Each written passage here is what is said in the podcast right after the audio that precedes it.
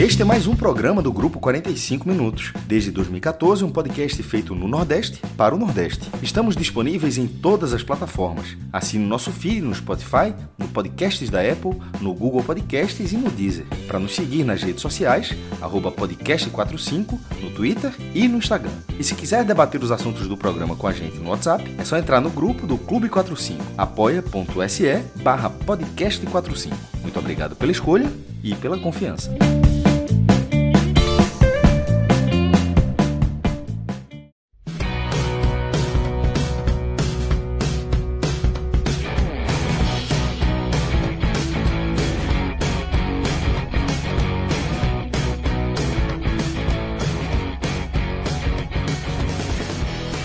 Galera, começando mais um Telecast. Eu sou Celso Ishigami e já estou aqui com meu caríssimo Léo Fontinelli. Nós estamos ao vivo nos canais do Grupo 45 Minutos, no Facebook, no YouTube e também na Twitch.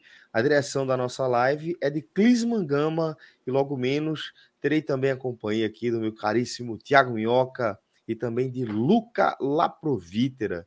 Estou cercado desses meus irmãos cearenses, porque hoje o foco do nosso programa são justamente os dois compromissos dos representantes do Nordeste na Série A do Campeonato Brasileiro, que entraram em campo pela oitava rodada neste sábado, início da noite. O Ceará empatou em 2 a 2 com São Paulo, jogo no Morumbi, e é para isso que eu já tenho aqui Léo Fontinelli ao meu lado para a gente analisar tudo que aconteceu nessa partida.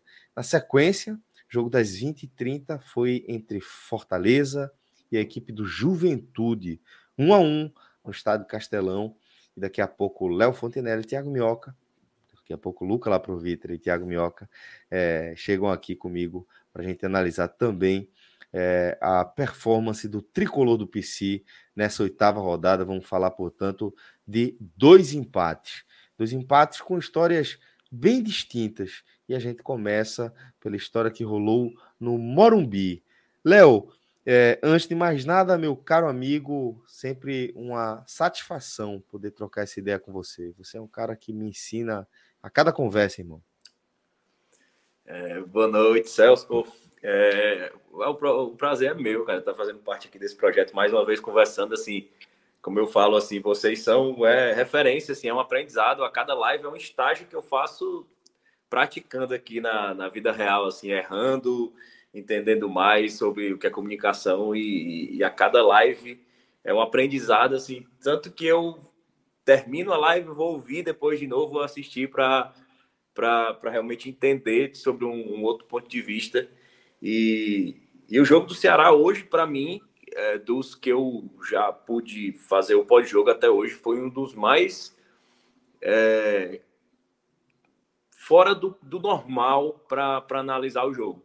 Porque é um dos jogos mais fáceis da gente cair naquela armadilha de analisar a obra pronta. Assim, eu vou ser o engenheiro da obra pronta. É muito mais fácil, assim. Eu, eu foi o papel mais fácil que eu achei nas redes sociais. Porque é um, é um, jogo que começa, que a história começa antes da bola rolar, né? Começa com a decisão do Ceará de poupar é, parte de seu, de seu time principal, de olho no, no clássico com Fortaleza. É, e isso por si só, Léo, lembro que você tratou já no, no Twitter, assim que soube. É, na verdade, na, foi no nosso grupo, né? No nosso foi. grupo você você levou essa sua preocupação assim que soube é, da escalação dessa, desses jogadores que seriam poupados. Você trouxe a sua preocupação a partir do cenário que parecia muito bem desenhado ali, né? Que seria uma dificuldade muito grande do Ceará diante do São Paulo no Morumbi, um jogo que historicamente nunca é fácil, né? Apesar de o Ceará historicamente conseguir também é, bons empates de, é, jogando com, com o São Paulo, mas você desfalcado certamente tornaria aquele desafio ainda maior. E de olho no Fortaleza enfrentando a equipe do Juventude, um adversário ali da parte de baixo da tabela, imaginava que pudesse se inverter a polaridade da pressão. É por aí, né? É, exatamente. É...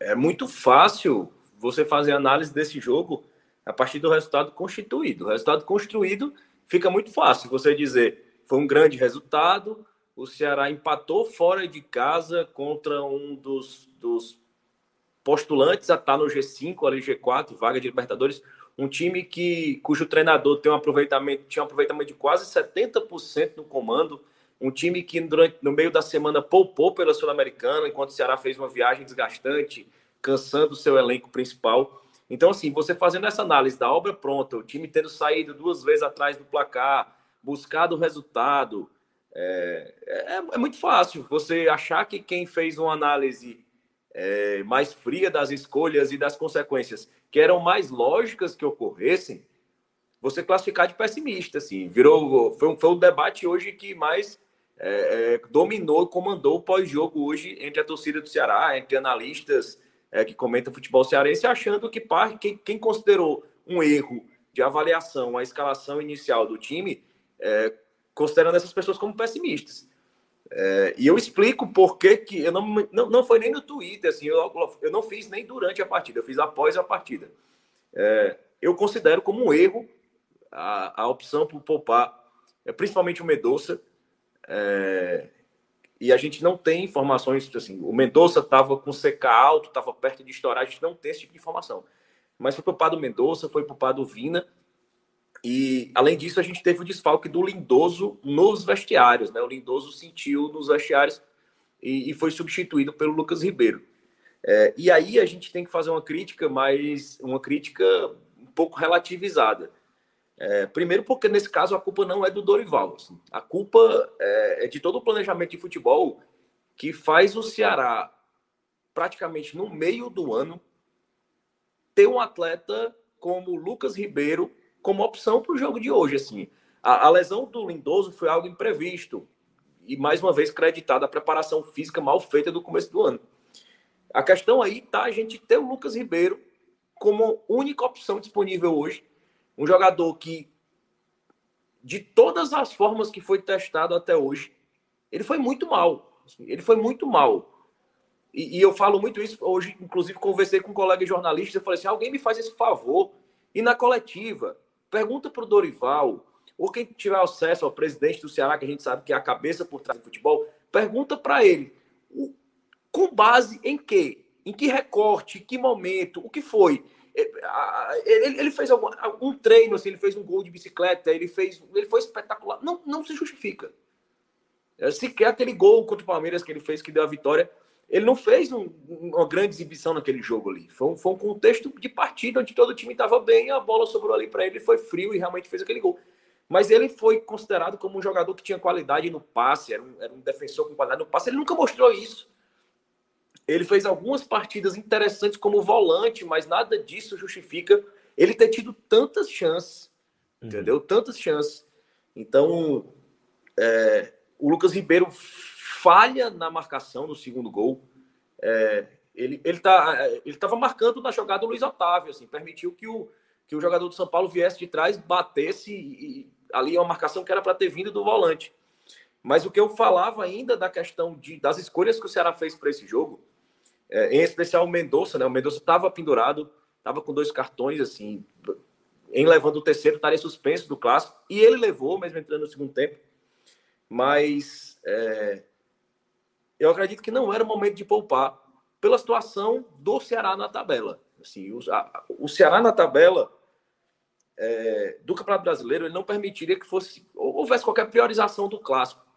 Eu acho que o Ceará tem que priorizar todo o jogo, porque, como eu já falei, esse recorte de cinco jogos que o Ceará vai ter até a, a, o primeiro confronto da Sul-Americana, das oitavas de final, vão ser muito importantes, inclusive para o ânimo que o time vai ter para começar esse confronto. Assim. Você chegar esfacelado para esse confronto, vai surgir uma série de dúvidas. Assim, é priorizar, vai poupar. É, e o elenco correndo atrás de uma pontuação para sair da zona de rebaixamento, ele vai estar mais mentalmente desgastado e, logicamente, também fisicamente. Então, além do Lucas Ribeiro, o Ceará, em pleno junho, é, e a gente, e mais uma vez, sem ser analista de obra pronta, sem querer cair nessa armadilha fácil. A gente ter Kleber como referência, E aqui já um spoiler, foi o melhor jogador do partido, na minha opinião. É... Mas a gente está analisando friamente. E depois eu vou entrar no aspecto que o Kleber foi para a partida. E não só pelo gol. E você tem o Wesley, cara. O Wesley ele não tem mais condições de exercer atividade profissional de futebol. Eu já tuitei isso e toda vez eu retuito de novo, porque ele não tem condições assim. Você percebe que ele tem a inteligência, ele é um jogador inteligente, mas ele não executa o que ele pensa.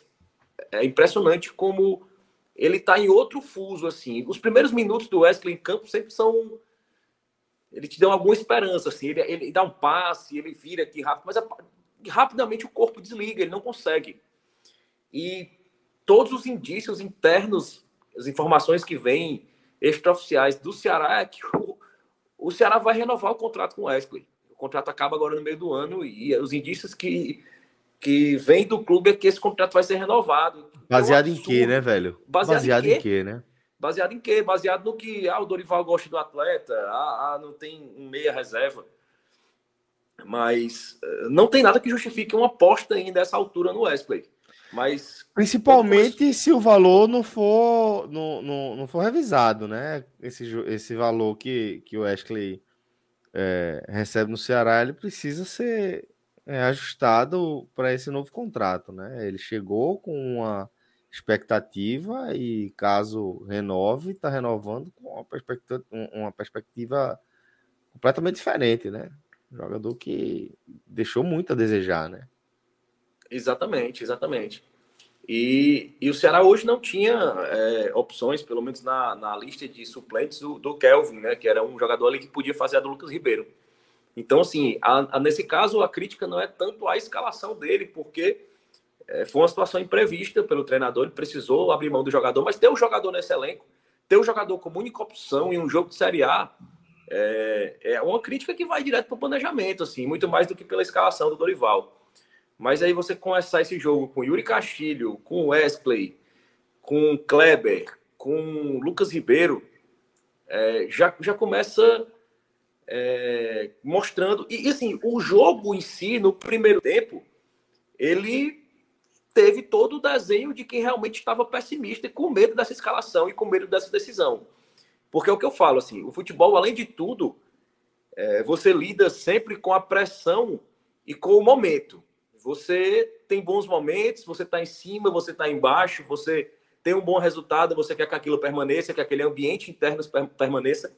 E eu acho que o Ceará teve, teve, desde a final da Copa do Nordeste do ano passado, vários momentos onde ele poderia ter virado a chave e o próprio elenco, o próprio planejamento do time não permitiu que essa chave fosse virada.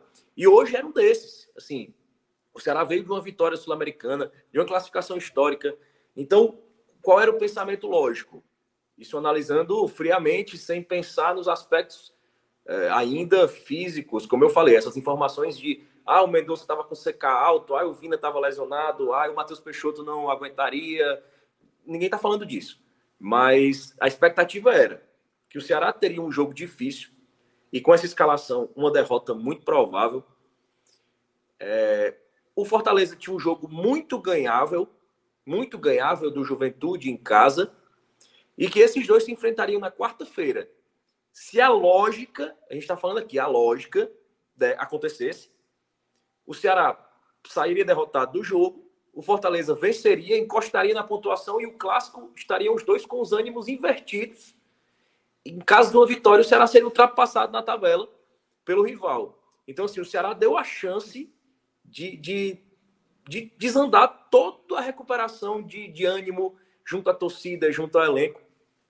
Mas o primeiro tempo, é o que eu falo, a, a, a torcida está sendo pessimista, quem criticou essa escalação deu certo.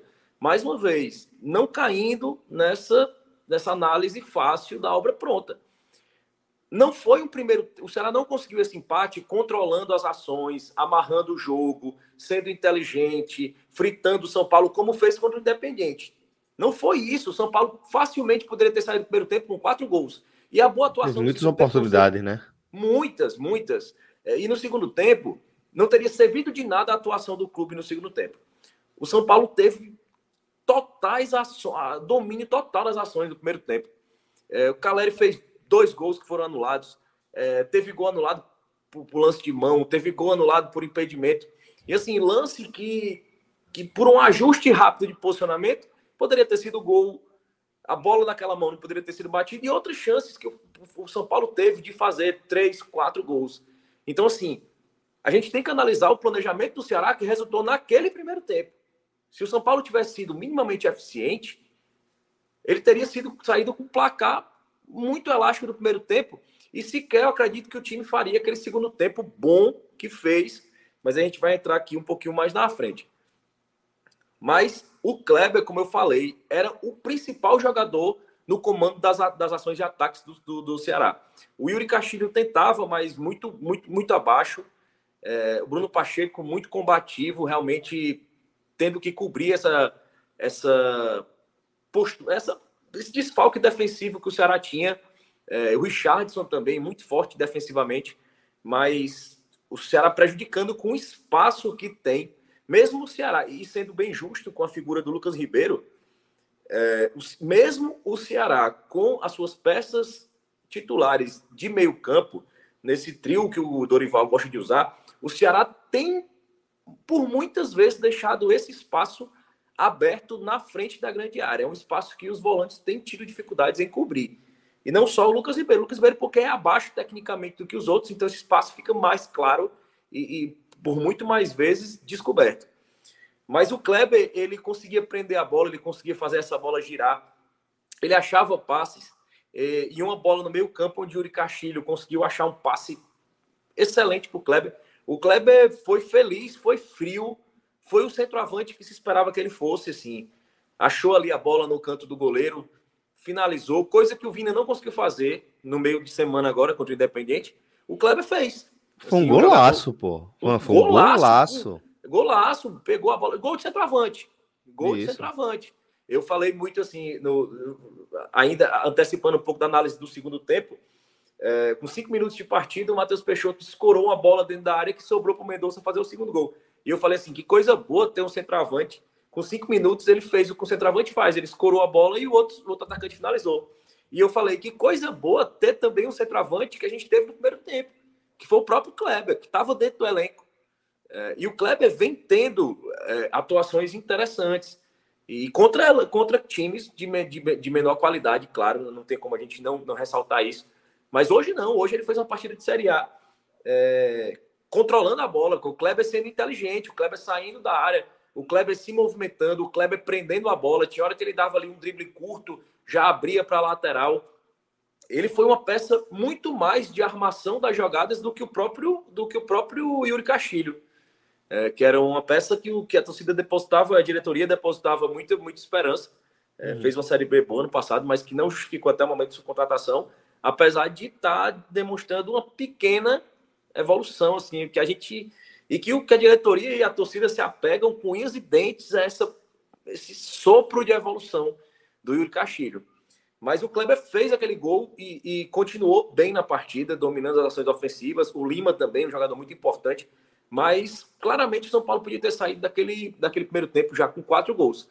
E fez o segundo, como eu disse, uma falha, falha de marcação é, do, do Lucas Ribeiro, o, o, o Calera ali tocou para trás e o jogador finalizou ali no canto do João Ricardo e virando a partida. Então, um a um para o Ceará, que era considerado uma vitória. Assim. Muito se comentava quando o Ceará fez um a um, e falou assim, se, o Ceará não, se o Ceará sair desse primeiro tempo com um a um, é, é uma vitória, pode considerar vitória, porque tem um espaço do, do intervalo ali para tentar reagrupar o time, para tentar trazer uma ou duas peças que foram poupadas para fazer promover a estreia do Matheus Peixoto e, encheu de esperança, só que veio esse segundo gol, então o, a expectativa voltou a baixar de novo, principalmente por todo o contexto que teve no primeiro tempo. Mas no segundo tempo, de cara, de cara ele sacou o Lucas Ribeiro. Então, foi um motivo de esperança para a torcida, assim, porque foi o primeiro sinal até hoje dado, por mais que ele não venha a, a, a ser tomado de forma efetiva daqui para frente. Mas é o primeiro sinal de insatisfação com o futebol do Lucas Ribeiro, que partiu de dentro do clube, porque toda a insatisfação era da torcida. Ninguém via qualquer pessoa no clube fazendo um reparo à atuação do Lucas Ribeiro ou deixando ele como terceira opção, não. Ele sempre era a primeira opção a ser utilizada, sempre. Sempre. Então, no segundo tempo, com as mudanças, aí não. Aí vamos entrar na parte do planejamento. No segundo tempo, houve um planejamento para aquilo. Houveram as mudanças, o Ceará planejou o seu jogo, o Ceará trouxe, trouxe o Lima, ou trouxe o Vina de volta para o jogo, trouxe o Mendonça para o jogo, tirou o Lucas Ribeiro, então o Ceará jogou praticamente com o Richardson ali no meio pegando, e todo mundo dizia assim: vai ser um Deus da acuda, assim, o Ceará vai para cima. Mas ele contou muito com a, com, a, com a recomposição do Michel Macedo e do Bruno Pacheco. E o Lima recuou um pouco mais para compor aquele meio de campo lá, dando aquela pressão, e foi muito bem. É, a, a, figura do Lima é muito. É, eu não gosto dessa. De você dizer assim, é um jogador de papel tático fundamental, que sempre parece que você está arrumando uma desculpa para o jogador ruim, para justificar a escalação do jogador ruim. E é, e é o que o Lima não é. Assim, o Lima é uma peça, é, é uma engrenagem que faz o Ceará rodar, o jogo do Ceará funcionar, e é muito tempo, assim. É, o, o, Lima é um jogador inteligente que às vezes não aparece tanto com, com, com, gols, com jogadas de efeito, mas ele é o cara diferente, é o cara que enxerga o jogo diferente. E quando ele precisa ser mais pragmático, ele é pragmático de uma forma muito eficiente, como ele foi hoje. Recuou o jogo, segurou a bola, prendeu, é, desacelerou e acelerou o jogo quando foi necessário. E, e a entrada do Mendonça, mais uma vez, mostrando como ele é necessário para o time e já deixando a preocupação justamente para o clássico. Né? O, o Mendonça fez uma, fez uma falta totalmente desnecessária ali e, e, fica fora do clássico. Além dele, o Bruno Pacheco também levou amarelo, vai desfalcar o Ceará no clássico. E o Vina, que voltou a sentir a lesão na panturrilha e permaneceu até o final do jogo, porque não tinha mais substituição para fazer. Mas o Ceará dominou as ações no segundo tempo. Assim, o São Paulo teve, teve algumas chances, mas bem menos efetivas. Assim, o Ceará, o, o Kleber, o, o Kleber deu uma bola para o Vina. Além de ter feito o primeiro gol, ele deu uma bola açucarada para o Vina é, totalizando a terceira finalização clara de gol que o Vina perde em dois jogos. assim Uma chance clara, limpa para fazer o gol, para dar tranquilidade, uma jogada criada por um, por um passe, uma visão do Kleber. Infelizmente o Vina perdeu assim mal na partida. É, sem dúvida alguma, já sentindo efeitos dessa lesão, né? O Vina ficou de fora sentindo essa lesão na panturrilha, acelerou a recuperação para estar disponível contra o Independiente e, e, jogou lá o jogo todo, voltou. Então, assim, esse desgaste, assim, a gente tem que considerar os, os últimos jogos que o Vina vem jogando abaixo, muito na conta desse desgaste. Mas aí foi promovida a estreia do Matheus Peixoto. E, e, eu queria destacar justamente isso, assim. É, a importância para o esquema do Ceará, mesmo não tendo o, o, time o time todo completo, desde o começo do jogo, mas a importância para o Ceará de contar com o centroavante. E eu trago para essa discussão não só o Matheus Peixoto. A importância para o Ceará, que Kleber, é ter um né? centroavante, é tendo, tendo o Kleber sendo uma peça útil. Sim. O Ceará hoje teve centroavante durante os 90 minutos.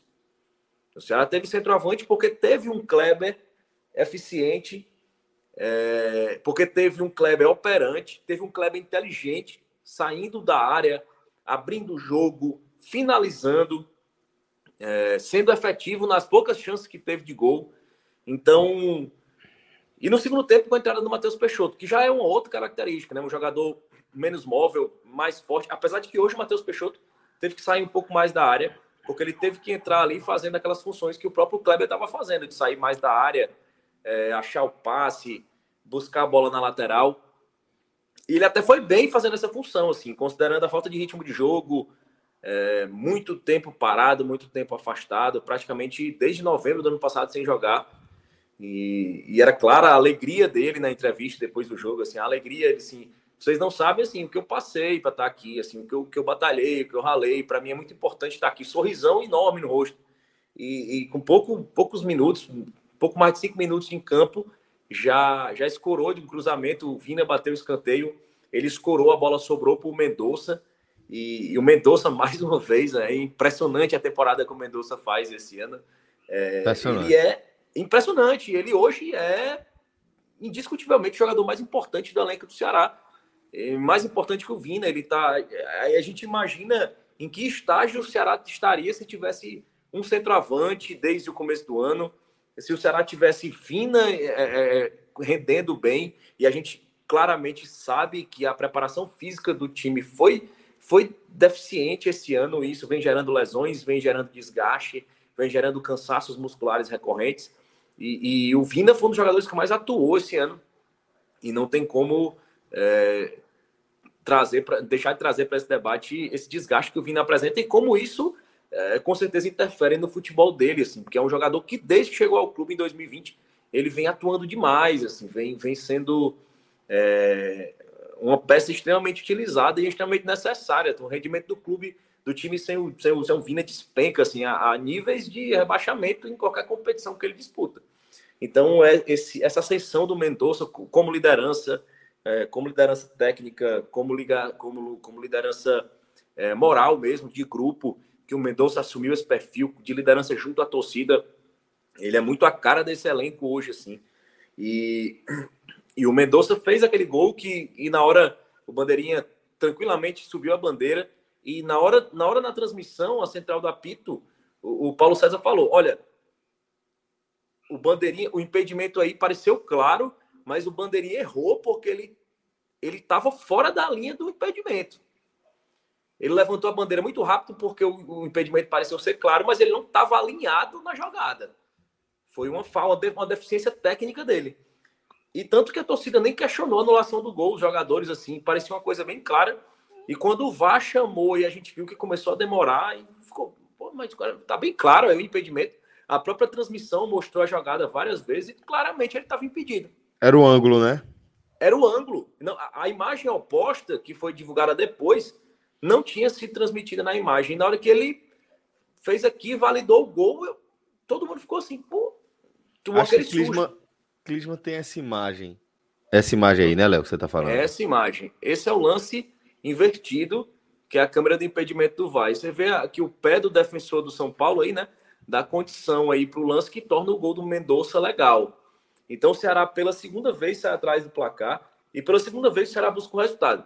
Aí, nesse ponto, eu entro na análise de concordar com todo mundo da importância do resultado, de como o Ceará fez um segundo tempo agressivo, um segundo tempo seguro, um segundo tempo de imposição contra um dos melhores times do campeonato nesse momento em termos de pontuação é, contra um time que vem apresentando um futebol interessante, contra um time de um Rogério Senni que até essa partida tinha 68% de aproveitamento é, à frente do São Paulo, é, contra um time de folha salarial maior, de peças interessantíssimas, no Caleri numa fase felicíssima.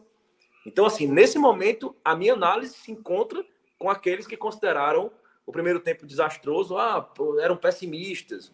Não tem como, não tem como você desconsiderar toda a catástrofe que poderia ter ocorrido no primeiro tempo, que não ocorreu por inoperância e competência do São Paulo. O Ceará não agiu de forma alguma para impedir que o primeiro tempo não fosse uma goleada de 4 a 0. De forma consciente, de forma planejada. É, e eu, eu poderia facilmente ter concordado com essa análise se o Ceará tivesse levado todo aquele amasso, aquele sufoco que levou no primeiro tempo e o Dorival, não, peraí, vamos reposicionar o clube, o time aqui, vamos mudar a posição, os laterais vão fechar mais aqui pelo meio, vão recompor esse espaço que o Lucas Ribeiro tá dando, eu vou botar mais um zagueiro já no primeiro tempo e o time ali conseguiu amarrar mais o jogo. Não, mas não foi, foi por acaso. O São Paulo poderia facilmente, repito, ter feito três, quatro gols ali no primeiro tempo e de nada ter servido o segundo tempo. Esse segundo tempo onde o Ceará subiu de produção, onde o Ceará foi inteligente, onde o Ceará realmente jogou, jogou bola assim, jogou bola mesmo, é, achou os espaços, foi inteligente, segurou a bola quando precisou segurar e foi pro ataque de forma mais inteligente e eficiente, assim, igualando até um pouco mais a posse de bola. E, e aí sim, concordando na importância do resultado, pelo adversário, pela forma como se deu, correndo atrás do placar e por ter conseguido poupar os atletas ali no primeiro tempo, por mais que tenha resultado, no, no final das contas, não tenha adiantado muita coisa já que o Mendonça foi suspenso, que foi poupado, o Vina, que foi poupado, saiu contundido. Saiu machucado, é. Saiu machucado e o Bruno, o Bruno Pacheco levou o terceiro cartão amarelo também. E também desfalca no clássico. Não, um clássico aí que vai ser um dos mais tumultuados e emocionantes dos últimos tempos. É, coração da turma aí já tá acelerado. Sem dúvida. Léo, é, vou tocar a bola agora aqui com o Thiago Minhoca. Daqui a pouco a gente volta com outras análises suas aí desse jogo. Mas, Minhoca, uma satisfação sempre ter você por aqui, companheiro. Queria também a sua leitura aqui é, desse 2 a 2 entre São Paulo e Ceará. Lembrando que, é, para quem está acompanhando a gente na live, está vendo que Thiago Minhoca chegou há poucos instantes, porque ele estava acompanhando também o, o outro empate né, das equipes cearenses, no caso, o 1 a 1 entre Fortaleza e Juventude. Só que você conseguiu acompanhar também, Minhoca, o 2 a 2 entre São Paulo e Ceará. E para fazer um breve resumo da linha que Léo é, seguiu até aqui, para que você faça a sua análise também, ele destacou é, a questão do planejamento do Ceará a partir da escolha de poupar parte de seus jogadores para o clássico, colocando em risco aí é, a possibilidade de somar pontos diante do São Paulo. Somou pelo menos um ponto é, com numa noite de grande atuação de Clebão. Então, Minhoca, queria a sua leitura também do que foi esse 2 a 2 entre São Paulo e Ceará. Como é que você viu esse ponto conquistado pelo Vozão lá no estádio do Monumbi?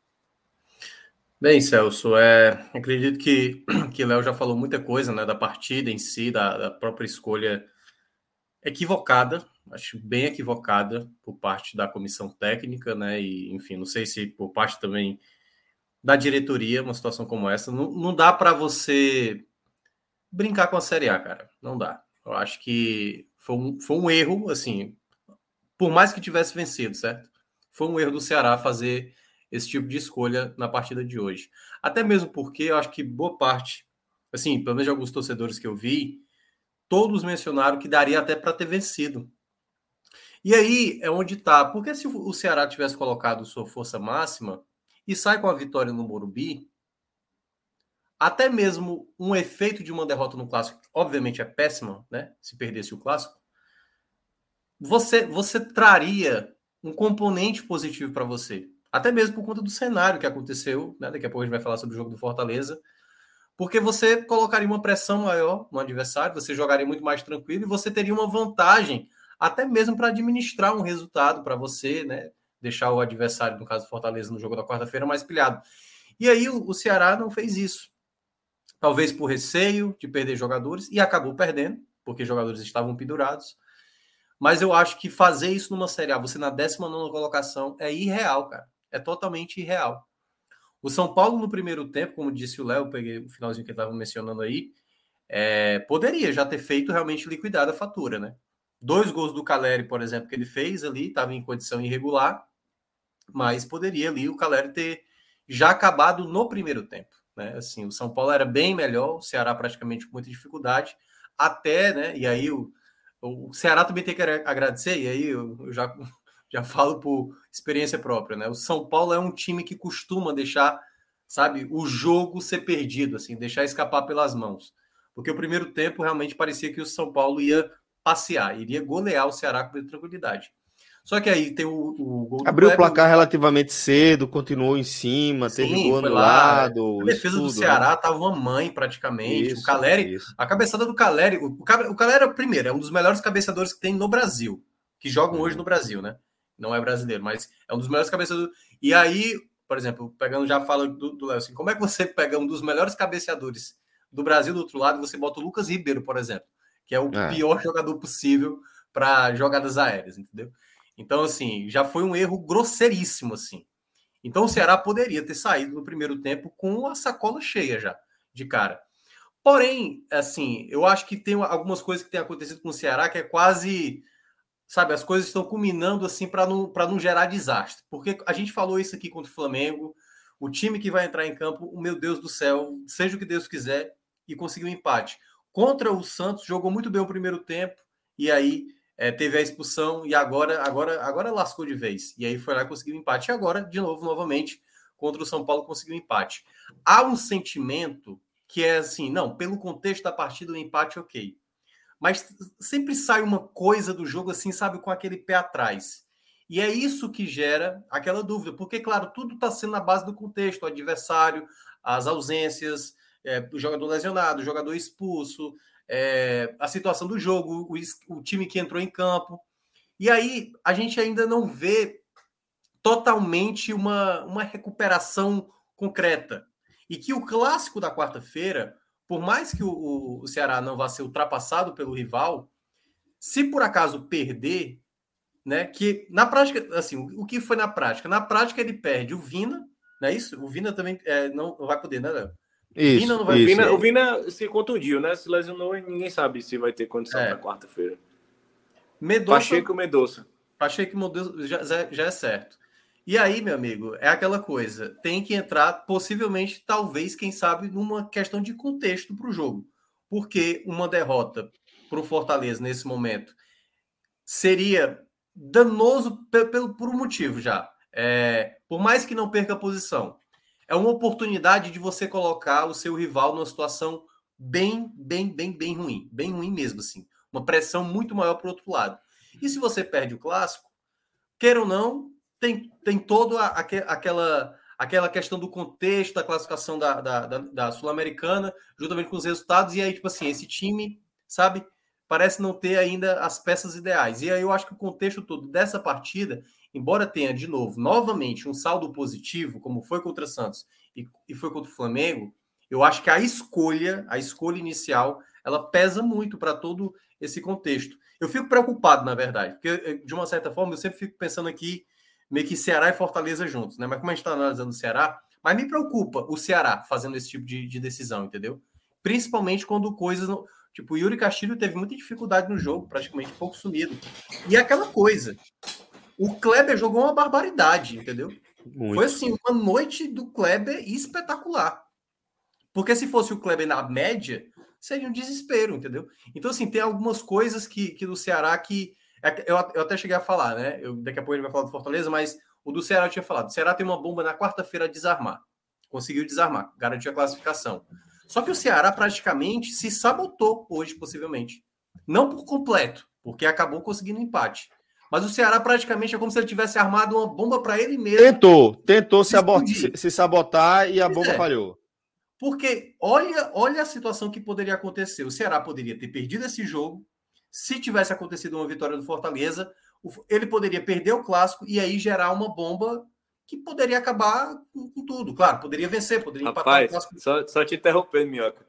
Galera no chat falando assim: vai o Minhoca entrar aí, rapaz, não sei o quê. Minhoca tá dizendo exatamente a mesma coisa que eu disse, bicho. Exatamente, é. assim, com as mesmas palavras, praticamente. É porque agora, assim, agora cara... Eu eu, agora eu vi que eu analisei certo. É, é porque assim, eu não consigo aceitar comemoração, assim, do resultado. Comemorar, a palavra comemorar. Eu não acho que é momento de comemorar. Enquanto você estiver no Z4, não tem nada de comemoração. Você precisa sair do Z4, você precisa, sabe, ter um respiro, porque Pô, o Ceará já viveu esse momento em várias vezes na Série A, principalmente em 2018. O quanto foi difícil sair daquela situação. E quando a, a coisa não vem, aí vem um clássico e pede, tudo bem, a tabela vai se abrir, mas também não é garantia de que você vai conseguir. Todas essas, essas equipes que estão hoje na frente, que você considera, não, o Juventude é fraco, o Cuiabá é fraco, o América Mineiro é fraco, o Havaí é fraco. Essas equipes são fracas, mas elas estão conseguindo os pontos tal qual o Ceará. Não sei se você sabe. O Atlético Goianiense empatou com o Flamengo, igual o Ceará empatou. O Havaí, por exemplo, conseguiu empatar contra o Internacional fora de casa. Muitas dessas equipes, que o Ceará também conseguiu empatar pelo contexto, elas estão conseguindo pontos tal qual o Ceará. E o Ceará está na zona de rebaixamento, está afundado lá. Claro, elas conseguiram vitórias nos confrontos diretos, a qual o Ceará ainda não, não, não teve. Mas tudo agora passa, obviamente, por uma situação que o Ceará não deveria flertar com: ah, não, a gente vai colocar aqui um time alternativo e simplesmente vai dar certo cara, assim, é querer brincar demais com a Série A. Então, assim, o Ceará, ele tá numa situação delicada, não tá numa situação péssima, mas tá numa situação delicada, e na partida de hoje, perdeu uma, uma boa oportunidade de tentar vencer o jogo. Poderia até ter vencido, depois colocou as peças, mas o saldo geral é que ficou, assim, uma frustração do que poderia ter sido. Porque o que o Ceará apresentou contra Santos fora de casa, contra o próprio Atlético Paranaense fora de casa e principalmente naquela vitória contra o Palmeiras, esse Ceará poderia ter entrado hoje em campo no Morumbi e poderia ter, ter saído com os três pontos. O Ceará tem se apresentado bem fora de casa. E aí, quando você não coloca as peças ideais, colocando muito jogador estável, aí a tendência é de você conseguir um empate com esse gosto, de tipo, pô, pelo menos foi um empate interessante. Eu acho que não é por aí. Era para ter uma possibilidade de vitória, e aí se viesse o empate, puxa, cara, o, o, a vitória escapou pelas mãos, mas não, é mais um jogo onde o empate traz um, um sabor positivo, mais do que poderia ter sido, como foi nos outros jogos, talvez esse lado. Mas assim, para o Ceará, obviamente, para o jogo da quarta-feira, e aí até para fechar, Celso, ele, traz, ele tem, um, ele tem um, um fator emocional melhor, certo? Mas com as ausências, isso é que pesa para o Ceará. Sem Mendonça, que para mim é a maior perda para o clássico, é uma peça fundamental. Pacheco realmente vai dar uma falta, mas embora você vai ter Vitor Luiz ali para jogar, que pode te ajudar em, em, outros cenários. Mas para esse jogo, o Ceará tem que estar tá com a cabeça muito tranquila, muito tranquila para entender que o desespero não é dele. Ele precisa vencer, certo? Mas o empate para ele, e aí volta a falar, é, ele poderia ter trabalhado esse empate, certo? Ele poderia ter trabalhado esse empate do clássico. Mas como não veio a vitória contra o São Paulo, que também não se imaginava, eu não colocava em, é, vitória contra o São Paulo. Mas o jogo pôde se desenhar para uma vitória. Agora o Ceará vai ter que trabalhar de maneira mais. É, como é que eu posso dizer? Mais concentrada no jogo. Porque eu acho que na hora que a bola rolar, o Ceará vai ter uma situação mais a seu favor, em termos emocional, do que do outro lado, no caso do Fortaleza, que vai entrar bem mais, bem mais pressionado. Acompanharemos tudo isso muito de perto. A gente vai seguir analisando o que aconteceu hoje, né, diante é, desse empate entre São Paulo e Ceará. E aí, Léo, vamos falar um pouco mais agora dos destaques da partida, tá? Já que você já meteu aquele spoiler de respeito, vamos trazer os destaques positivos, explicando por que Clebão é o melhor do Ceará, o grande destaque positivo do Ceará é, nesse 2 a 2 companheiro. É, não, tinha, não tinha como eu, eu, eu deixar de colocar o, o, Kleber nesse topo desse pódio hoje, é, pelo tamanho da, da partida que o Kleber fez e por como ela representa uma, uma superação de um, de, de um jogador, todo dentro do contexto que o Kleber vem passando. É, e foi algo que já foi dito aqui, tanto por mim como pelo Minhoca, que o problema do Kleber ele é um jogador com suas limitações, mas é um problema é, muito mais psicológico do que propriamente só de futebol. Assim. Acho que as limitações dele com a bola no pé são totalmente potencializadas pelo, pelo momento que ele se encontra sem confiança é, e até retomou isso com algumas boas atuações contra times menores, é, times mais frágeis. E essa confiança o Dorival vem dando a ele, vem apostando é, vem trazendo ele para os jogos, dando oportunidade. E, e a torcida já está sentindo mais que, que bater mais, jogar pedra no Kleber não, não vai fazer muito mais efeito e que o jogador vai continuar aqui. Então, assim, o que resta é apoiar, é, dar força a ele. E hoje a partida do Kleber, é, muito mais do que isso, foi uma partida realmente exemplar do que um centroavante precisa fazer. O Kleber funcionou tanto como referência no ataque, com, com o gol que ele fez, gol de centroavante, é, se posicionou, se enfiou entre os defensores, recebeu a bola, finalizou ali na saída do goleiro. É, foi, foi, fez um anaque de um centroavante, além de, de ser a principal peça de, de construção de ataque do Ceará no primeiro tempo, que foi onde a, part, a, a a equipe mostrou mais problema de construção e de defesa também no jogo como um todo. Mas o Kleber ali pela frente era um desafogo, assim, ele conseguia prender a bola, ele conseguia abrir pela lateral, ele conseguia achar os companheiros, ele conseguia usar bem o corpo dele, que é, que é coisa que a gente cobra muito que o Kleber faça. Então, deu uma, deu uma bola clara para o Vina finalizar, e mais uma vez o Vina perdeu um gol, é uma chance clara de gol, que também poderia ter dado a vitória na partida. Mas para mim o Kleber foi o destaque principal. Em segundo lugar, o Richardson é, tá virando um chuveiro molhado, assim, absurdo o que o que o Richardson vem jogando, assim, a importância ainda mais hoje que ele jogou assim, sem muito apoio naquela proteção ali, ele teve que se desdobrar ali como aquela peça mais de marcação no meio campo e, e mesmo assim ainda conseguiu é, ser importante no, no, na construção, avançou, é, foi, foi bem vertical nos passes, foi seguro, soube prender mais a bola quando foi necessário. Então, em segundo, eu queria colocar o Richardson. Em terceiro, como eu já mencionei, pela, por toda a importância tática, é, pela forma como, como ele vem desenvolvendo esse, esse, futebol, assim, como ele vem sendo uma peça que às vezes aparece pouco, mas que é, é taticamente um esteio assim para o Ceará. Eu queria colocar o Lima. É, gosto muito, assim, apesar de não estar tá, não tá ajudando com, com gols nas últimas partidas, mas é um jogador muito inteligente, assim, um jogador de é, que consegue ter inteligência, prende a bola, é um jogador seguro que dificilmente ele vai perder a bola ali e dar um contra-ataque para o adversário. É, hoje ele foi precisou ser deslocado ali um pouco mais para trás quando o Ceará ficou só com o Richardson no meio ali para dar aquela sustentação e ele fez muito bem esse papel. E eu acho que ele é um jogador inteligente, é um jogador que se posiciona bem e que soube ler o jogo. E, e esse é o grande diferencial do Lima e por isso ele é uma peça tão importante para esse elenco do Ceará. Já emenda os negativos? Deixa eu pedir para a Minhoca trazer também os positivos do Ceará, que Pronto. eu me enrolei aqui com, com ah. o microfone. Mas vamos lá, Minhoca. Pois é, cara. É... Kleber, o Kleber jogou demais, demais, demais, demais, demais, demais, demais. É... Foi. é, eu tô com a cabeça, eu tô aqui já com um negativo aqui, porque, nossa senhora, vai vir uma situação que eu acho que vai ser muito horrível para o Ceará. Mas daqui a pouco eu vou falar. O Kleber, o Kleber, eu acho que ele é um jogador que eu ainda vocês, eu vou sempre ter o pé atrás com o Kleber, certo? E eu espero que ele me cale. Ele pode se tornar um outro jogador agora. Talvez as críticas o fez mudar a ponto dele conseguir ser mais assertivo. Pode acontecer, pode acontecer. Mas a partida dele foi muito boa, foi muito boa. E passa a ser hoje, curiosamente, um jogador mais útil hoje, falando hoje, certo?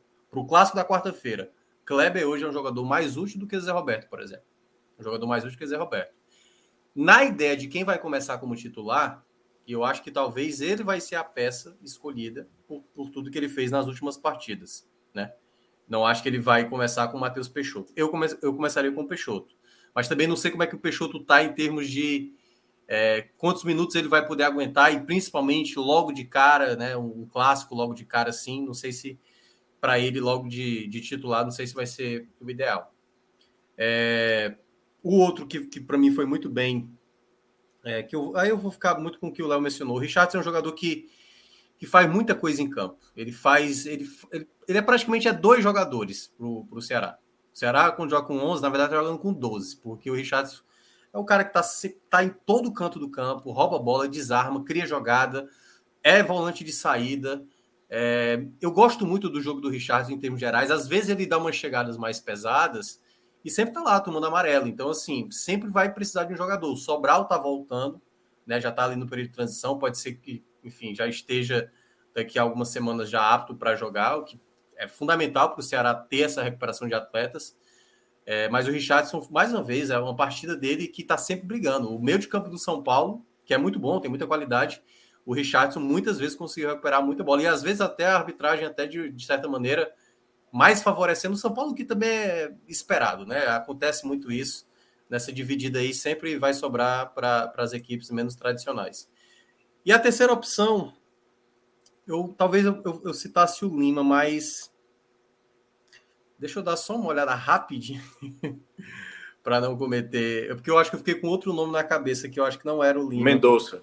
Mendonça. É, é, eu acho que eu vou colocar o Mendonça porque acho que foi exatamente isso. Eu acho que foi o jogador que eu tinha pensado, porque ele é um jogador que, tá, que tem sido determinante para para dar os resultados que o Ceará precisa. Assim, sabe? É um jogador hoje decisivo. É um jogador hoje que te resolve vários problemas. E que, por conta do, do terceiro amarelo, vai ser uma ausência muito sentida para o clássico. Muito sentida para o clássico. Que, claro, o Ceará vai tentar para fazer o seu resultado, mas perde muito sem o Mendonça. Então, para mim, colocaria mais uma vez o Mendonça, porque foi lá e conseguiu fazer um gol, como disse o Léo, né? Era um lance ali muito, muito ajustado e o bandeirinha muito mal posicionado, né? Acabou fazendo ali o favorecimento para a equipe, a equipe de peso, né? Obviamente, não, não, não, tá impedido. E aí depois o VAR foi lá e corrigiu corretamente. Gol legal e mais um gol para o Mendonça que tem sido espetacular nessa temporada, assim, fundamental mesmo para o Ceará ainda conseguir forças de se recuperar nessa temporada que não foi nada fácil. Sem dúvida. Agora sim, Léo, vamos para os negativos enquanto o Thiago Minhoca se prepara aí para essa situação dele. Já estou curioso também. Mas, Léo, traga os destaques negativos, meu cara. É, para mim, acho o, que o, Acho que o Léo vai até já antecipar o que eu vou falar, mas vai. É, o Lucas Ribeiro, assim, erra tudo, erra tudo, assim, ele não consegue ser útil em nenhuma, nenhum fundamento, assim. É impressionante, assim, nada, nada explica o Lucas Ribeiro, assim, hoje ter entrado no jogo é explicável, assim, uma lesão inesperada, é, não tinha as peças que precisava ali para jogar naquela posição, é, mas é triste, é triste você contar com o Lucas Ribeiro no elenco, e ele é inútil, um jogador inútil, não se explica sua contratação, não se explica sua, sua escalação, sua permanência. É, e o Ceará precisa trabalhar um nome para dispensar o Lucas Ribeiro. Assim, ele não ajuda, ele não agrega, ele não pode ser uma opção. É, em segundo, o Wesley. O Wesley não tem condições para a prática de futebol profissional. Assim. O resumo que eu tenho do Wesley é esse: não tem condições é, para a prática profissional do futebol. Em terceiro é muito difícil, assim, eu, eu, eu ficar um, com um nome, assim, porque eu acho que muitos jogadores tiveram momentos de, de, de uma baixa grave no jogo. Tanto Vina, mas aquela coisa, relevando pela questão da lesão, ter ali ter jogado no sacrifício. É, então não queria colocar ele nesse pódio. O Yuri Castilho, muito mal, mas deu aquela assistência para o gol, assim, não, não tem como você você é, eleger ele nesse pódio, mas foi, foi bem abaixo. O Lacerda também, eu achei o Lacerda muito nervoso, errando, é, às vezes bolas bobas para afastar ali, de se posicionar. É, ele falhou demais, mas eu acho que nenhum deles merece assim ser cravado assim nessa terceira posição. Michel Macedo também, eu achei meio, meio, meio abaixo, mas acho que nenhum deles mereceu assim, ser cravado assim na, na terceira posição, porque eu acho que quando o time é, foi ajustado ali no intervalo. Acho que todo mundo rendeu, conseguiu jogar um futebol melhor. E por isso eu não cravo ninguém nessa terceira posição, não. Deixo ela aberta aí. Com essas menções nada honrosas. Vamos lá. É... Não, Lucas Ribeiro foi o pior fácil, mas não era o nome que eu estava querendo citar, não. Lucas Ribeiro ele tem um. Assim, a primeira coisa, né? Quando apareceu a informação foi o seguinte: Luiz Otávio sentiu, vai Lucas Ribeiro. Eu falei, por quê? Por quê? Não, é, assim, depois do jogo do Flamengo, não, não é nem mais para cotar Lucas Ribeiro na defesa, assim, como zagueiro. Só que aí quem sentiu foi, foi Lindoso. E eu cheguei a falar na rádio, eu não comentei esse jogo pela rádio, mas eu participei da, do começo da transmissão. E eu falei, poderia colocar aí o Vitor Luiz como jogador, até fez essa função. Claramente é um jogador que pode te oferecer muito mais numa partida. Talvez não vá te dar uma tanta qualidade defensiva, mas vai ter uma bola parada, vai ter, sabe, um chute de média distância, sabe? O que é que o Lucas Ribeiro vai acrescentar? O que é que o Lucas Ribeiro vai te dar mais, a não ser um jogador que tem um bom passe, sabe? Se é para ter um bom passe, bota o Giovani, pô. Entendeu? Bota um, um, garoto, entendeu? E olha que eu não acho que o Giovani seria a melhor peça para ser escolhida, não. Mas, assim, é, eu acho que é uma coisa que que, que, incomoda já no Ceará, assim, sabe? Ver o Lucas Ribeiro, tipo, vai, vai entrar como titular, vai entrar durante o jogo. E ele tomou o amarelo no primeiro tempo, eu falei, pronto, já tá aí a primeira expulsão do Ceará de novo. Aí a expulsão já tá desenhada aí. E eu fiquei com medo que fosse no primeiro tempo ainda, que ele fosse expulso. Porque ele tomou o cartão e ainda faltava muito tempo para acabar o primeiro tempo. Então o Lucas Ribeiro muito mal, muito mal. É, é, é, daqueles jogadores que o Ceará deveria se desvencilhar. E aí eu já entro na, na, no segundo nome, que é também tal qual que o Léo mencionou, o Wesley. Eu acho que o Wesley vai renovar. Essa era a informação que eu estava com medo de dar antes. Eu acho Não, ele vai, ele vai, já, já trouxe aqui também. Ah, trouxe. É... Léo, Léo também é... tinha adiantado essa possibilidade, Minhoca, realmente. E eu, aí, até comentei, eu até comentei o seguinte, que é, primeiro que se explique o motivo e segundo que se reveja os valores né, dessa, dessa eventual renovação, desse eventual novo contrato, né? É, porque é o seguinte, é, tá dando tá dando-se um tempo de avaliação para ele. Sinceramente, o que é que há no Wesley para você dizer assim, não, não, não dá dá dá, dá para dá para compor aqui, dá para compor. Compor, tô falando para compor elenco. Para ser ali um jogador que não mantém ali um nível, sabe? Consegue construir, jogar. Ele não consegue fazer nada em campo. Teve uma jogada que ele estava no começo do jogo, até tirei onda lá no, no grupo do WhatsApp. Olha a tentativa aí. É, Wesley com Kleber, a tentativa de, de troca de passe aí. Meu Deus do céu. E hoje a gente teve, hoje a gente teve um exemplo fácil assim. A gente viu o jogo do Wesley em sequência, viu o jogo do Chico, que foi um jogador que foi dispensado. Sim. Daqui, né? O Chico seria muito mais útil que o Wesley. Sim. Hoje. no elenco do Ceará, muito, Porque muito mais útil. O Chico é muito mais tático. O, o Wesley nem isso é. O Wesley não consegue fazer recomposição. O Wesley praticamente é um jogador. Cara, você olha e você vê que é um jogador totalmente inútil em campo. Não faz sentido o Ceará renovar com um jogador como esse. Principalmente um jogador que já vai estar marcado na história do Ceará como o pior dinheiro investido da história do Ceará foi a compra do Wesley no valor que foi. É a pior. E aí você vai renovar com esse jogador, tendo tudo ainda pela frente a, a disputar, sabe assim? E aí é que tá. Ele vai ser possivelmente a, a segunda opção ali para qualquer eventual ausência de algum jogador desse setor ofensivo, porque o Dorival tem o colocado. E eu tinha falado, eu não sei se eu falei aqui ou foi em outro canto que eu falei. Eu falei, cara, eu tô achando que o Wesley vai renovar. Não, cara. Eu falei, cara, é só olhar o que o Dorival tá fazendo. Quando tem um jogo de time alternativo, o Wesley é titular. Quando precisa de uma substituição, o Wesley entra. E isso é desesperador. Porque, assim, para mim era para ser. E aí é que entra aquela questão. Principalmente conhecendo o Ceará. Principalmente conhecendo o presidente do Ceará. Que fala assim: não, não. O treinador disse que quer o jogador. Então a gente não precisa mais trazer um jogador para essa função. E precisa. Precisa muito trazer um jogador para essa função. Porque do nível do Wesley, na hora de, da necessidade, ele não vai entregar. Ele não vai, ele pode entregar um jogo aqui e ali e vai ser uma coisa meio que um gol do Ione Gonzalez no clássico do, do, ano passado, entendeu? Vai ser uma coisa pitoresca. Não vai ser uma coisa, por exemplo, ele pode fazer um gol no clássico quarta-feira, certo? E aí vai ser uma coisa pitoresca. Não é que vai, ele não vai te dar garantia. O Wesley não jogava bem no Juventude, pô, do ano passado. Vai jogar bem no Ceará, mesmo o Ceará bem montado. Então assim, eu acho algo totalmente desnecessário e o Ceará vai entrar nessa de renovar com o Wesley totalmente enfim, inadmissível pensar um negócio desse. E o terceiro nome que eu vou citar é. Cara, me incomodou muito a jogada do segundo gol de São Paulo, que o Ceará tomou. Uma bola estava limpa para o Luiz Otávio. O Luiz Otávio erra o passe e aí gera o gol. E eu acho que o Luiz Otávio deu uma bobeada grande. Claro, o Lacerda poderia ter entrado, o próprio Michel Macedo também. Mas era assim, já tinha conseguido o um empate. E aí aquela bola saída errada acabou gerando o gol, né? Eu acho que o Lacerda sentiu ali o peso de marcar o, o Caleri, tanto é que ele, ele nem conseguia chegar tão perto do Caleri, ele dava muita distância, o Caleri dominava a bola como queria, muitas vezes. Mas eu acho que pela essa falhazinha do, do Luiz Otávio, no desempate, eu vou ficar com ele aí como o terceiro no posto. Boa, camarada. É isso aí.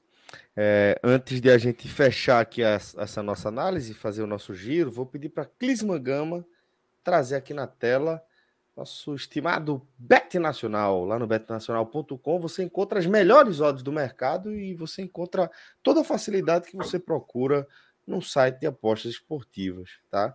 Tem essa plataforma super robusta, super intuitiva, uma equipe que está sempre pronta para atender você ali e tirar todas as dúvidas que você tiver. Além do que você tem aquela mega facilidade de fazer depósito e principalmente de fazer o seu saque via Pix, né? Saque assim, né? Transferência contrária, coletando os frutos dos seus palpites. E falando em frutos dos palpites, vejo que nossa conta deu aquela engordada de respeito. Vamos lá, é, vamos dar uma sacada aqui nas apostas resolvidas, porque é, nosso querido Tiago Minhoca é, em parceria com Dona Juliana Lisboa e Lula Bonfim, acho que estava também nesse programa. Era, nós três ontem. Rolou até canção ontem, rolou até canção. Foi verdade. Você tá ah, melhor, botei, ó, melhor que Camila Cabelho. Camila eu Cabelho foi vaiada, aposto que você não era vaiada. Mas, ah, mas vamos também lá. não estava tendo confusão, né? É. Botei no grupo hoje a aposta aí do empate será em São Paulo. Olha não que entrou no macho, rapaz. É, o Real estava pagando o, o, o, Liverpool, era o favorito das casas de aposta, inclusive lá no Beto Nacional também. É, afinal de contas, vinha de uma campanha mais consistente, tem um time é, mais estável, mais equilibrado. E o Real, por outro lado, é, vinha de uma campanha é, de muitas emoções, de fortes emoções, com grandes viradas, com o Santiago Bernabéu precisando ser mágico em algumas oportunidades e apontou para um, um, um, um, título é, indo para Liverpool com mais facilidade que indo para Madrid. Entretanto, é, o Madrid mostrou o tamanho aí, o peso da sua camisa, e apesar de toda aquela presença ali é, do ataque do Liverpool, a bola rodando o tempo todo por ali, quem levou mais uma para casa Celso. foi o maior vencedor.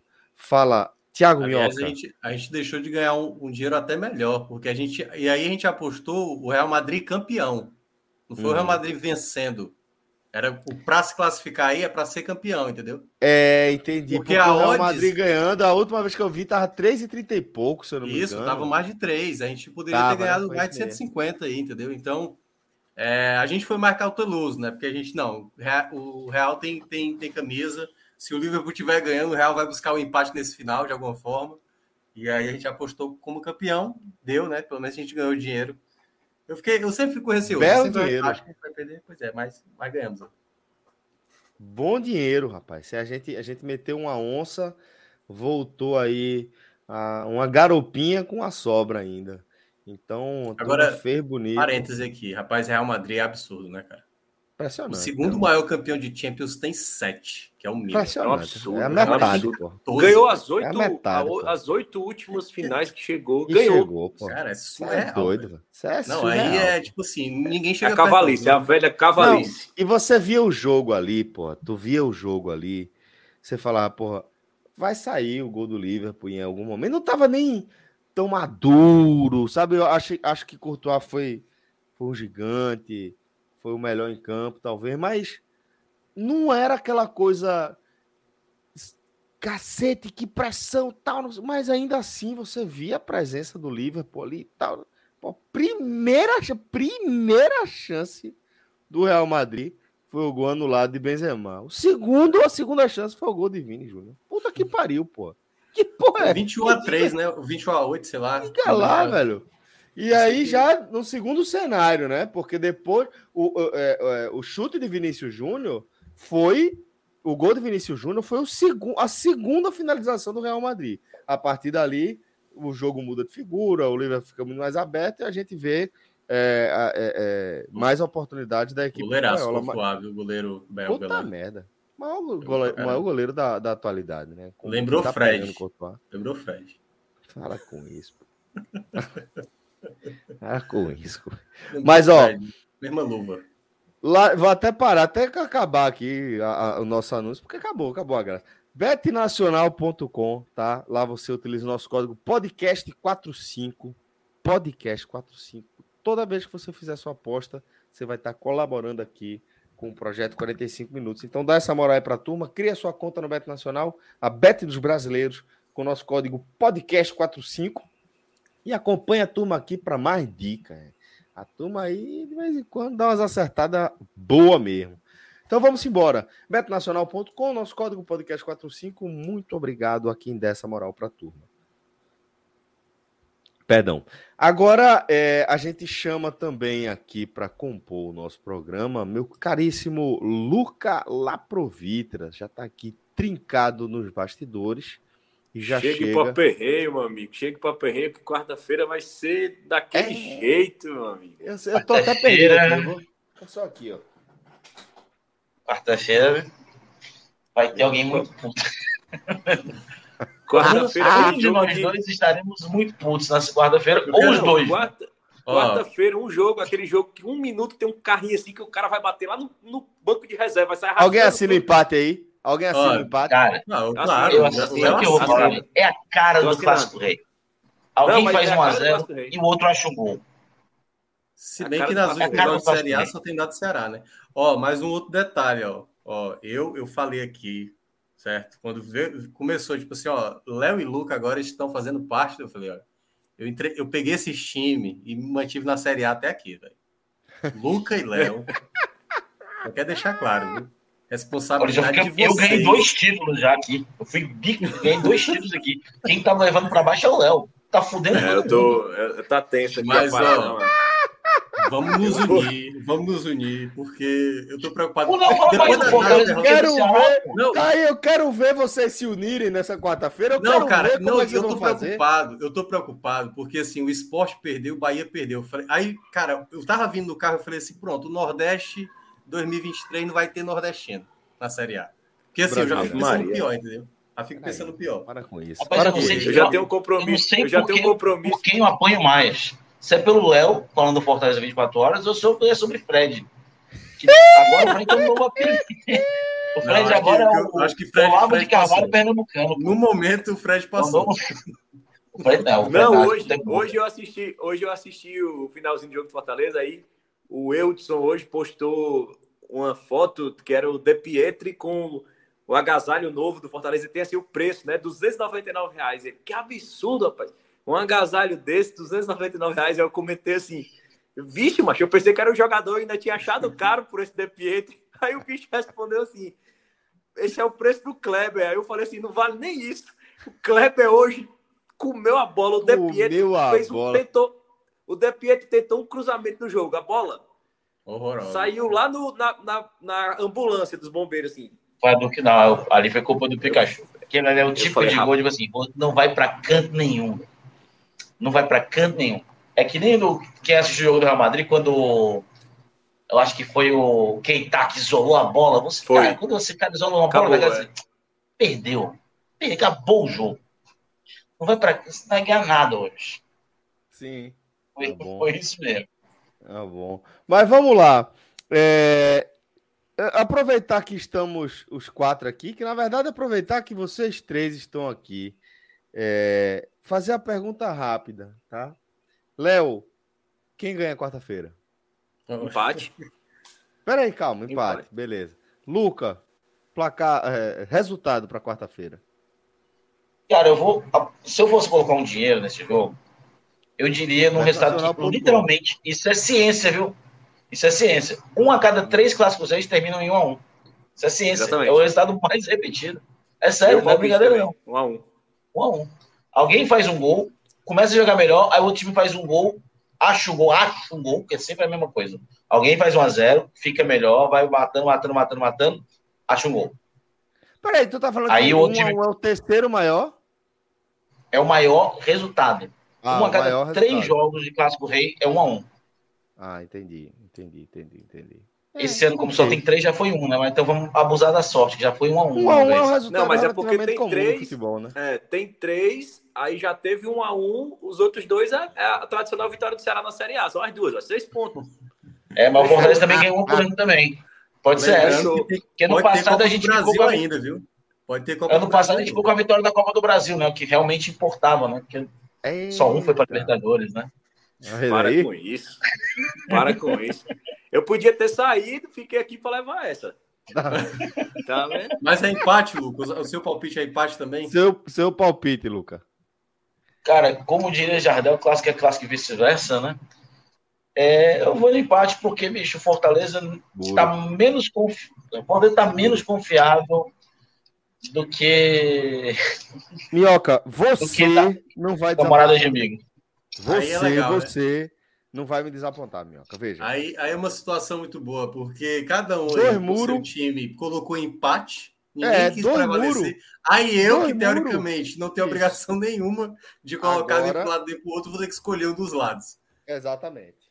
Exatamente. Ah, é. Diga que time você torce logo aí, Minhoca. É, Solta pois é. Aí eu vou escolher Ceará, tá vendo? Tô do Ceará, vou escolher o Fortaleza, tá vendo? Tô do Fortaleza. Cara, nossa senhora. Eu acho, eu acho que o contexto tá mais pro Ceará. Eu acho que vai dar vitória do Ceará. E aí, meu amigo, bomba grande no PC.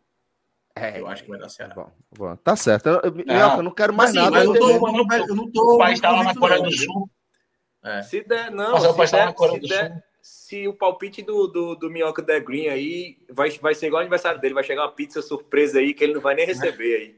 Vai ah, chegar uma pizza que é, o Minhoca. Palpite, é capaz de dar não Fortaleza. Não tem crise no Fortaleza. Não é. tem crise no Fortaleza. Se a discussão é hoje no Conselho Deliberativo era um busto para o Marcelo Paes, que está lá na Coreia do Sul, tá não certo. tem crise no Fortaleza.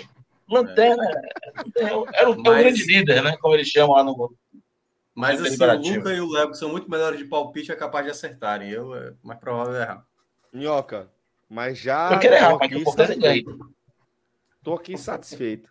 Saí aqui com uma resposta, pelo menos. Eu achava que Léo e Luca iam apontar resultados diferentes do empate, mas decepcionaram, foram pro empate, mas Minhoca salvou a turma aí. Aí é legal, é legal porque a torcida do Ceará apareceu aqui, tá vendo? Sai zica, perdemos. Sai... É que, nem o, é que nem o palpite do GE, pô. Se você disse que o, por exemplo, tava lá, acho que era 9x0 pro São Paulo, né? Foi, 9x0. 9x0 pro São Paulo. Aí o pessoal, opa, beleza. Aí dá, dá pra gente... também, 9x0 contra o Juventude. Pois é. Então, Mas é, é palpite, gente. Não leve a sério. Não tem nada a ver. Palpite é leve, é palpite. leve, leve a sério. Importante. Léo, um cheiro, meu irmão. Obrigado. Uma ótima é, semana. Valeu, Tchau, meu Valeu, Bom programa aí. Tô ligado agora. Valeu. Segue na audiência aqui agora nosso caríssimo Léo Fontinelli. E eu toco o barco com Luca Laprovitra. Tiago Minhoca já estava aqui com a gente, mas nosso foco agora muda. A gente deixa de falar de um empate que o Ceará conquistou é, contra o São Paulo no jogo fora de casa, com alguns desfalques, e vai olhar é, para um empate onde o Fortaleza foi buscar é, o resultado, foi buscar o, o ponto, né? Entretanto, com o jogo no Castelão. E para piorar, é, é, aquela coisa: quando a gente está analisando um campeonato como a Série A, um campeonato de 38 rodadas, não dá para a gente é, isolar os resultados.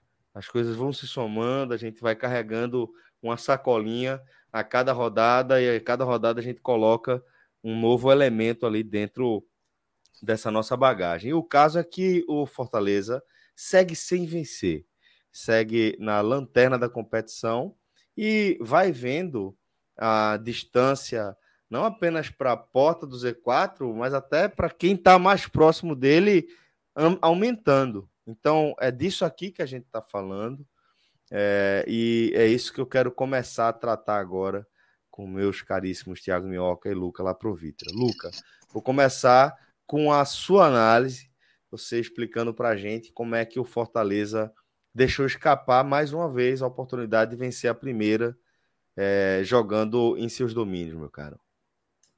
Boa noite, Celso. Cara, é, eu tava até bem calmo e agora que você me fez pensar de volta no jogo, eu quero xingar todo mundo novamente, né? Porque, mas como nós temos crianças na sala, pelo menos não agora, mas amanhã de manhã deve ter, eu vou poupá-los de todo o meu estresse. Mas é impressionante porque o Fortaleza ele não perdeu a oportunidade de, de finalmente vencer, porque só, com todo respeito, o Fortaleza nunca teve perto de vencer o jogo. O Fortaleza teve mais fé de perder o jogo hoje do que de vencer. O melhor em campo foi o Boeck. A melhor nota de todos os sites foi o Boeck.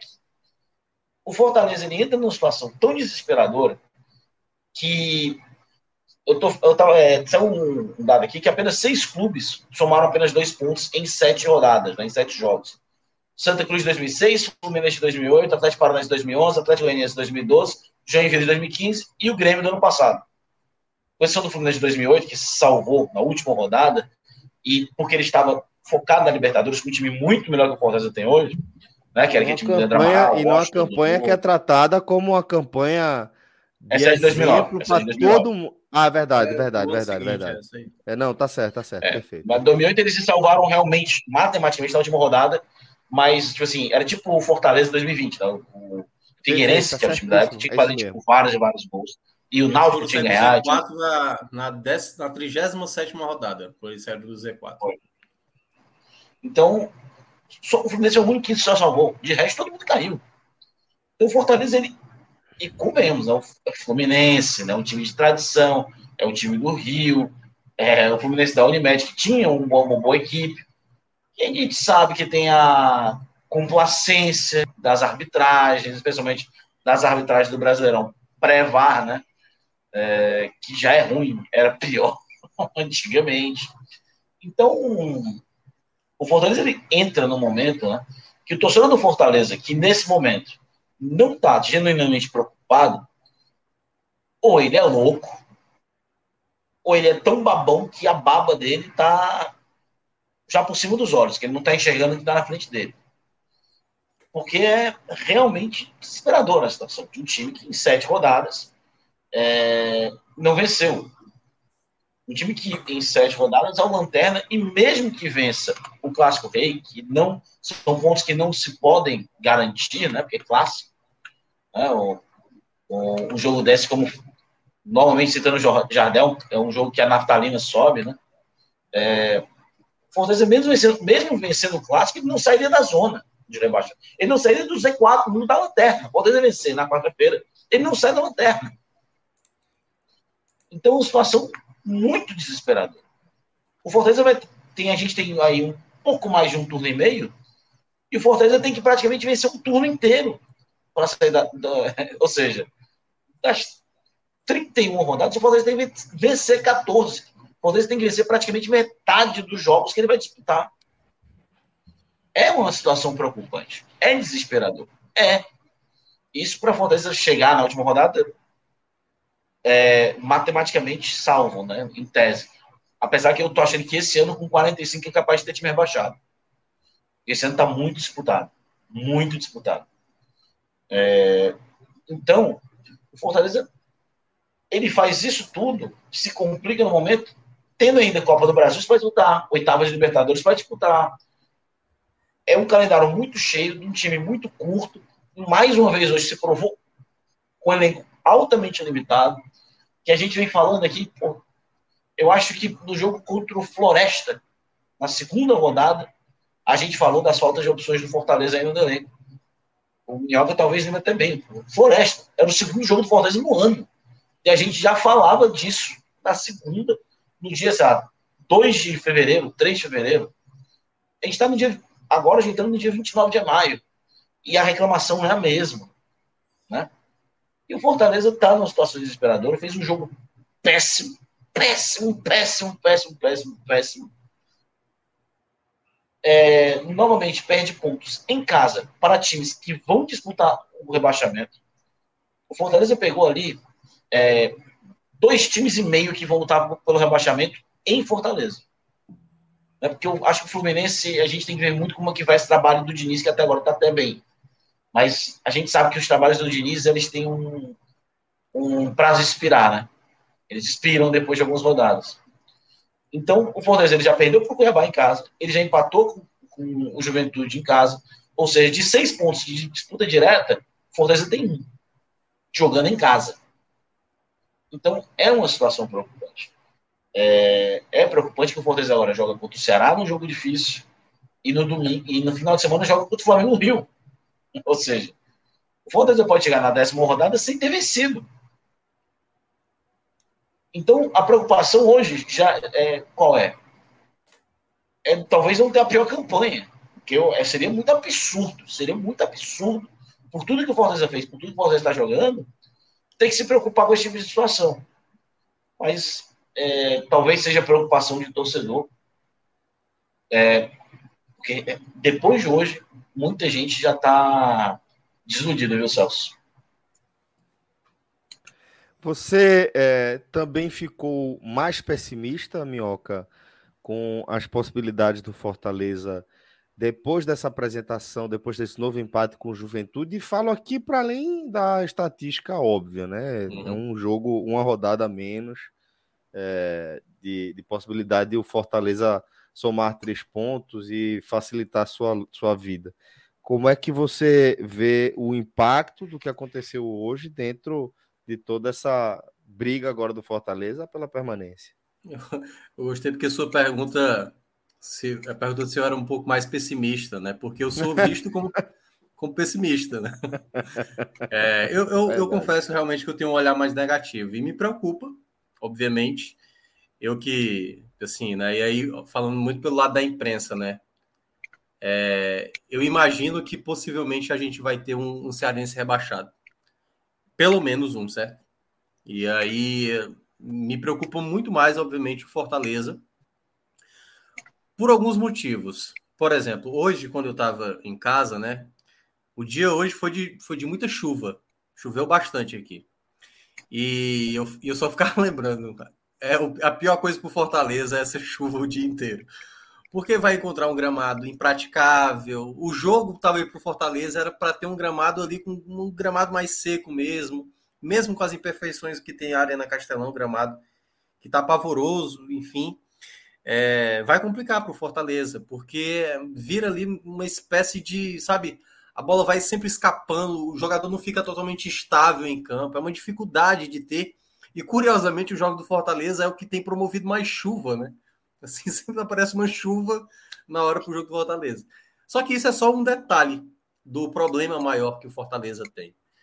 Fortaleza vai ter que esperar aí um pouco mais de 40, 50 dias para tentar ter novos atletas. Até lá, vamos lá, talvez jogadores do Sub-23, né? Do, do Mas podem jogar na Libertadores, né? Já podem chegar para jogar na Libertadores.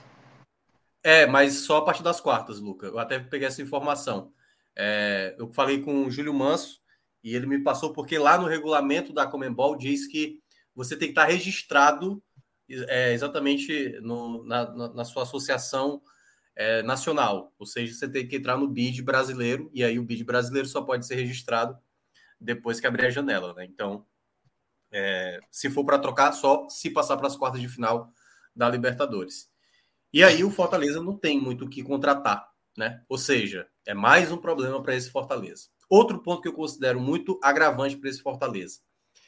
Será que esse time, a maneira de jogar desse time, consegue conciliar com esse formato de situação que está passando, ser o lanterna? Porque quando a gente viu o Fortaleza do ano passado, e que a gente viu até o Fortaleza na Libertadores, que eu acho que eu falei aqui da outra vez.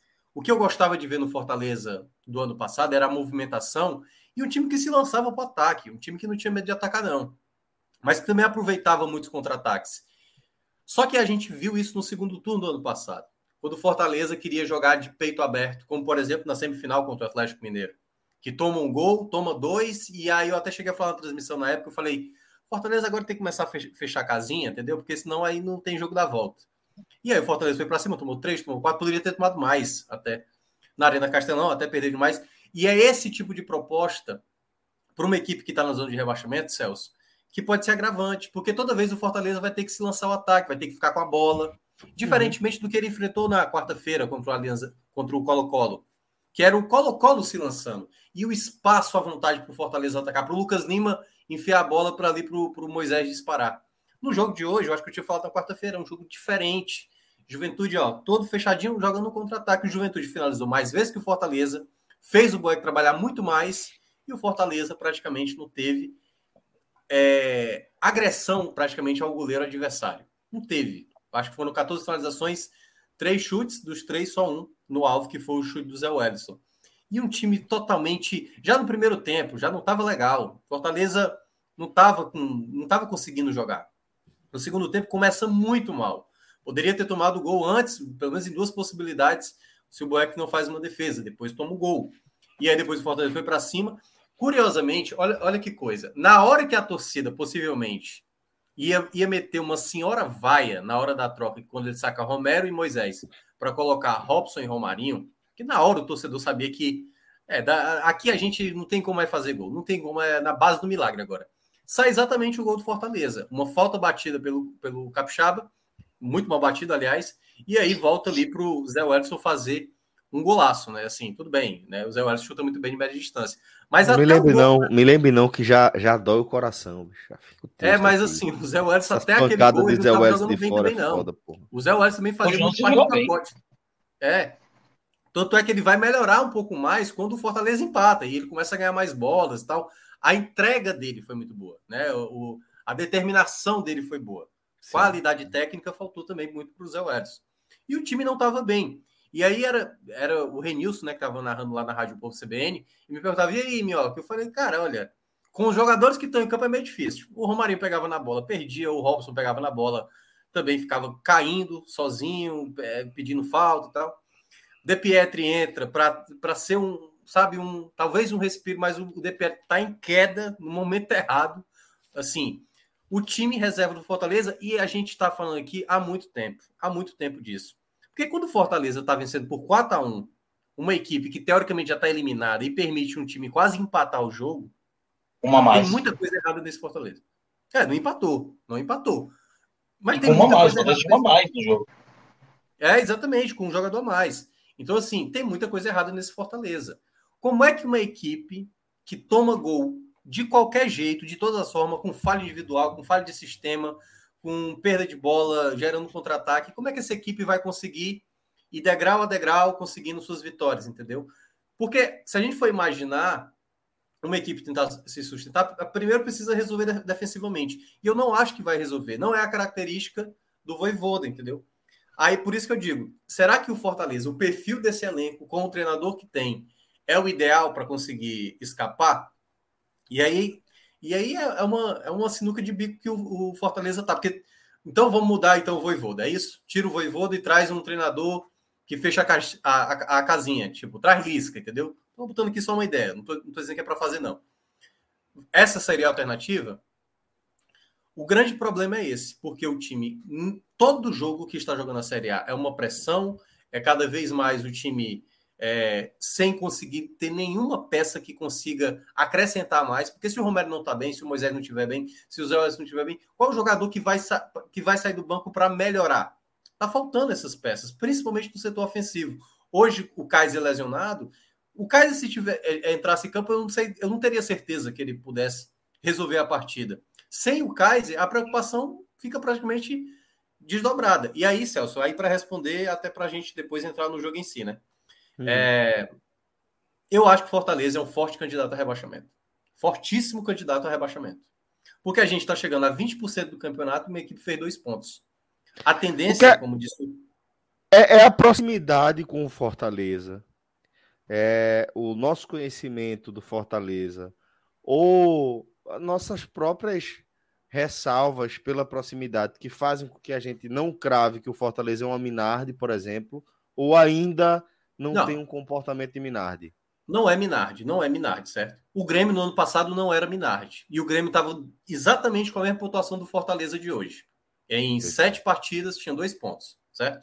O Grêmio, o Grêmio nunca é uma Minardi. O Fortaleza é porque assim, Minardi é aquela coisa, né? Não tem, não tem roda, não tem, não tem é que asa. Ritmo, a, a, pontuação é de ritmo de Minardi. Só que é isso que eu tô dizendo. Plenamente. É, a Minardi não é só isso. Você deu um exemplo perfeito, perfeito.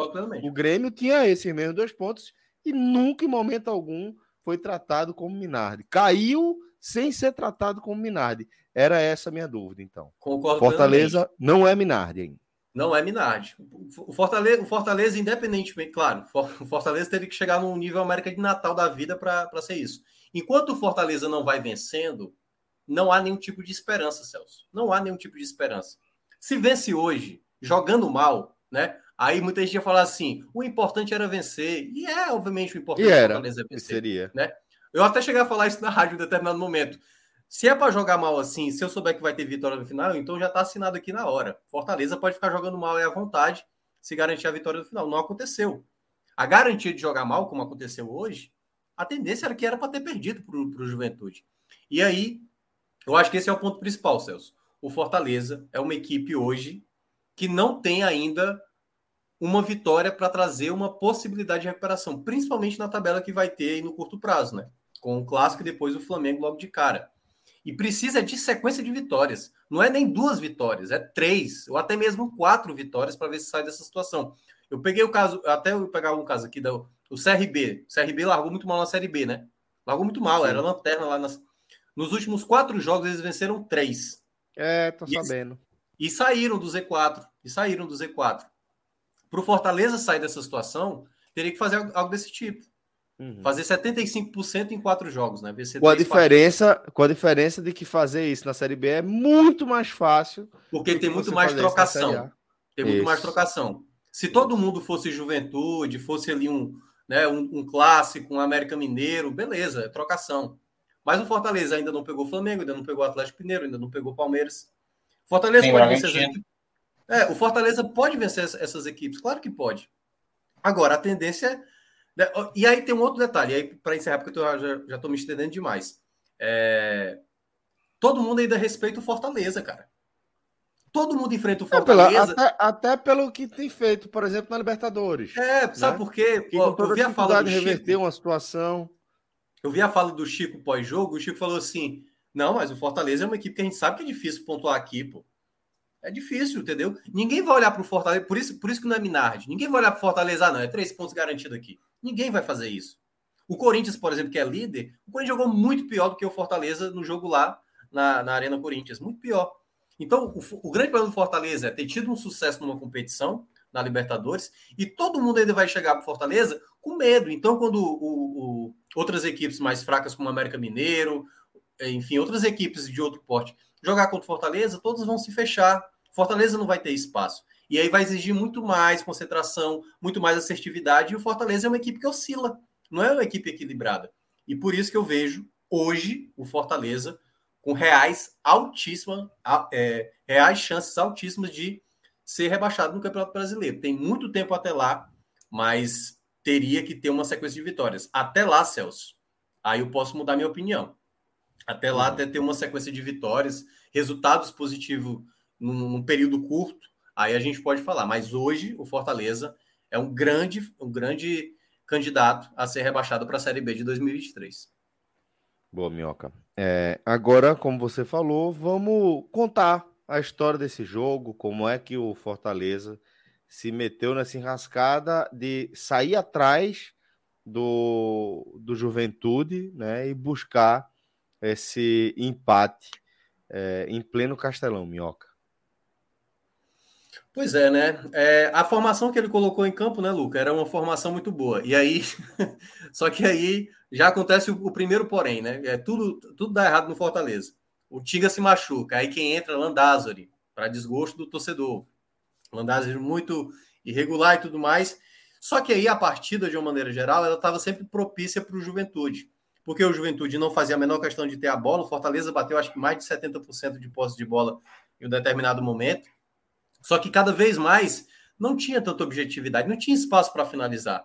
Sempre tinha um passe a mais. Teve uma jogada do Felipe que ele tentou, acho que acionar o Lucas Lima, foi o Pikachu do lado direito. A bola correu um pouco mais, exatamente também por conta desse campo molhado, sabe? Então sempre. E aí, sabe aquele. Por exemplo, o que aconteceu no jogo da quarta-feira que ajudou o Fortaleza a ficar mais tranquilo no jogo? O gol logo de cara. O gol não aconteceu logo de cara contra o Juventude. Aí vai aumentando, e vai aumentando. E Tinga sai, aí entra o Landázuri o torcedor fica irritado, aí começa a ter uma vaia, toda vez que o Landázuri pega na bola. Aí depois vai, começa a vir as outras trocas, também não dá certo. Aí chama é, Romarinho e Pikachu, Romarinho e Robson. Aí também o torcedor já não se empolga. Aí o time também não acerta. O Romarinho pegou várias bolas livres, perdia. Começava a pedir pênalti em jogada que sequer existiu, embora até o árbitro fez um movimento correndo, parecia que ia no VAR, mas que na verdade realmente não foi nada. Então, foi um jogo, Celso, para não entrar tanto nos detalhes, uma partida que simplesmente o Fortaleza não conseguiu produzir jogo. O Fortaleza fez uma partida em que o adversário foi bem melhor do que ele, que fez uma estratégia de jogo onde praticamente teve várias jogadas de contra-ataque e que só fez apenas um gol. Curiosamente, as duas equipes que estavam hoje em campo na Arena Castelão são as equipes que tomaram gol em todos os jogos. Nenhuma outra equipe da Série A tomou todos gols em todos os jogos, a não ser Fortaleza e Juventude. E curiosamente, e aí para fechar com uma estatística, para também eu, não vou entrar muito mais no jogo, tem um ponto que é o seguinte: o Fortaleza, dos sete jogos que fez até aqui, em cinco saiu atrás, é, tomou o primeiro gol. Só em dois conseguiu o um empate, que foi contra São Paulo e agora o Juventude, ambos no Castelão. E nos dois jogos que a gente tinha falado aqui da outra vez, que saiu na frente, acabou tomando a virada. Isso é uma equipe que claramente está a passos largos para ser rebaixada. Porque se todo mundo consegue virar sobre o Fortaleza e o Fortaleza não consegue virar contra ninguém, né? E nada indicava que o Fortaleza iria virar, embora tivesse ali uma chance com o Pikachu no final, teve chance com o Romarinho, assim, no geral, no geral, o Fortaleza tá longe, bem longe, nessa partida especificamente. A pior atuação, resumindo, a pior atuação do Fortaleza na Série A foi esse jogo diante do Juventude. Luca, então me conta quem são os responsáveis ou os principais responsáveis é, por esse, esse essa novo desempenho é, abaixo das expectativas desse time do Fortaleza. Quem são os destaques negativos do tricolor do PC? Pois bem, né? É, capi muita gente aqui, viu, Celso? Eu estava até comentando. É, na, no meu canal, no Batendo ao Centro, que o é, Fortaleza foi para campo com, provavelmente com o que ele tinha de mais, nem de melhor, mas o de mais ofensivo à disposição para campo. Né? É melhor em fase mais ofensivo. Tanto que ele optou pelo Zé Wellison no lugar do Matheus Jussa. É, quando muitos de nós talvez apostássemos no Jussa, né, já que o Hercules não jogaria, ele vai com o Zé Wellison. E o Zé Wellison, apesar do jogo, do gol, não foi bem no jogo. Melhorou um pouco quando foi para a zaga, mas já no Juventude que tinha de vez abdicado de, de atacar. É, mas, graças ao gol, ele vai ficar fora desses, desses Z3 negativo aí. Para mim, o, abrindo esse pódio negativo, eu vou ficar com o Lucas Crispim. 45 minutos tenebrosos e novamente, cara, eu gosto muito do Crispim, mas ele novamente entrou numa zona de conforto na temporada. Ele vem tendo um 2022 irregular, para não dizer ruim, porque ele tem mais momentos ruins do que realmente bons. Né? Os momentos bons da temporada são lampejos, são momentos. E hoje, novamente, ele foi abaixo da crítica. É, ele pega esse terceiro lugar. Em segundo lugar, eu achei ele muito mal na recomposição. Achei que ele falhou no gol do Juventude. Ele vem falhando muito em posicionamento, em falhas individuais. Para mim, fica o Marcelo Benevenuto. É, pensava que esse descanso da quarta-feira ia ajudar ele, não ajudou. Novamente hoje, atrasado em muitos lances, soltando ataque em momentos que não tinha necessidade, fez faltas bobas. Tem que agradecer, ajoelhar e agradecer ao Celso por não ter que tomar cartão hoje. Atuação hoje muito, muito mal, que colocou em xeque até o já frágil e assustado e em uma fase sistema de defesa do Fortaleza. Né? E o pior em campo, cara, não dá, cara. Não dá, não dá, não dá, não dá, não dá, não dá, não dá. É inadmissível o Robson. É inadmissível o Robson. Inadmissível. Esse cidadão é um assinte, é um assinte ao torcedor do Fortaleza. É, o, o Voivoda merece uma estátua por fazer esse cidadão ter jogado bem em cinco, de, em cinco ou seis partidas na temporada passada que eu não sei nem se ele jogou bem, porque eu lembro que teve um Fortaleza e Atlético Paranaense, que eu fui pro estádio, ele fez um gol e uma assistência, eu virei pro lado do meu amigo e disse, mas ele fez um gol, ele deu uma assistência, e ele é o pior jogador do time em campo. Porque ele erra tudo. Ele erra passe, ele erra posicionamento, ele erra chute, ele se joga, ele reclama, ele vai, ele, mas ele não faz nada, ele reclama até quando ele acerta, que acontece uma vez a cada sete dias, é, quando ele acerta o passe lá. E hoje, por exemplo, Teve um lance que ele se enroscou, não sei. E ele pediu um pênalti, que eu não sei de onde é que ele queria pedir um pênalti naquela jogada. É, é, é, ele acabou atrasando mais o jogo pela reclamação dele. Porque ele deu um motivo para o jogador do Juventude fazer mais cera. Então, quando eu vi o Robson entrando em campo, eu olhei para o lado, estava assistindo com um amigo meu, Beto, e a, e a Abel também, meus amigos, e eu olhei e falei, o Fortaleza já não ganha hoje. O Fortaleza pode até empatar, mas ganhar não ganha dito e feito, né? Se antes, em algumas oportunidades, estava jogando bem e não ganhava, jogando mal aqui não vai ganhar mesmo. Esses aí, para mim, são os três piores. Vamos lá, né, nós? Ah, lá, cara, tá difícil, porque é muita gente. Um... Eu vou começar. Eu acho que eu vou começar com o Robson mesmo, né, na primeira colocação. Eu, eu cheguei a falar por um momento que o Robson poderia ser utilizado ali até como titular às vezes para ver se recuperava o, Moisés. O Moisés se recuperou sem, sem precisar disso. Mas o, o, o Robson me parece que é um jogador que você tem que deixá-lo jogando, deixá-lo jogando para ver se essa, essa dificuldade dele de, de errar demais, uma hora vai aparecer o acerto, entendeu? Só que isso para a temporada passada, tudo bem porque você não tinha opção. Quanto mais, quanto menos ele joga, é, é mais difícil de encontrar o acerto do Robson, porque na essência ele é, ele erra muito. Ele não, ele não tem tanta qualidade. Quando ele jogava no Curitiba, antes de chegar no Fortaleza, ele, ele era desse mesmo jeito. Ele era um jogador que errava bastante, errava muitas vezes, mas é porque ele estava jogando sempre, ele sempre fazia um gol. Então, para o Robson dar certo, o Robson teria que ser titular do Fortaleza. Mas quem é que vai aceitar o Robson titular? Ninguém vai querer ser que o Robson seja titular. Então, quanto, quanto mais ele vai entrando em, em poucos minutos, praticamente ele não vai estar acrescentando em nada. E eu até cheguei a, a, imaginar que será que talvez não fosse melhor ter colocado o Torres hoje, por exemplo? Não que o Torres seja solução, mas sabe, o garoto já, já teve uma estrela aí em alguns momentos, né, do, na história do Fortaleza. Era algo diferente, sabe? Angelo Henrique eu acho que talvez não desse certo, mas poderia também ser uma opção. O Robson de novo, sabe? O que, é que o Robson está conseguindo oferecer? E é que tá, por mais que ele colocasse o Torres ou, no caso, o Angelo Henrique, o torcedor também não ia se empolgar. Porque o jogo, o jogo do Fortaleza já não estava mais rendendo, né? O, o Lucas Lima estava totalmente desgastado. Eu vi que o Voivoda falou isso aí. O time estava já cansado no final, tava, porque jogou o jogo na quinta-feira, um jogo que podia estar tranquilo. Fortaleza sabe? Teve que todo mundo depois ficar ali no final desesperado para confirmar a classificação. Então, assim, é, tudo vai na base daquilo que a gente mencionava, né? Todo final de semana, torcedor do Fortaleza ficava desanimado, meio de semana, ficava aliviado, ficava animado, opa, feito histórico. E de fato, feito histórico. Mas é, mas é como eu falei, a cobrança na Série A, ela pesa muito mais e, e aí o Robson, ele é hoje um jogador bem inútil. Eu não sei como Fortaleza vai resolver nesses dois meses, mas vai ter que utilizar. E aí eu acho que é o momento do, do tentar com outros caras mesmo, sabe? O Ângelo Henrique aqui veio com uma expectativa. Será que não tem mais nada a oferecer mesmo assim dele? E, uma, e aí, o outro ponto, para entrar já nos outros dois. Uma cobrança. Tem que ter cobrança. Cobrança mesmo, entendeu? Porque agora não tem mais uma Libertadores ou uma Copa do Brasil para dar aquela ludibriada. Porque quando o Voivoda chegava na coletiva pós-jogo, ele falava o seguinte: eu confio nos meus atletas. Eu sei que eles podem, eu sei que a gente pode sair dessa, entendeu? Só que agora só tem Série A.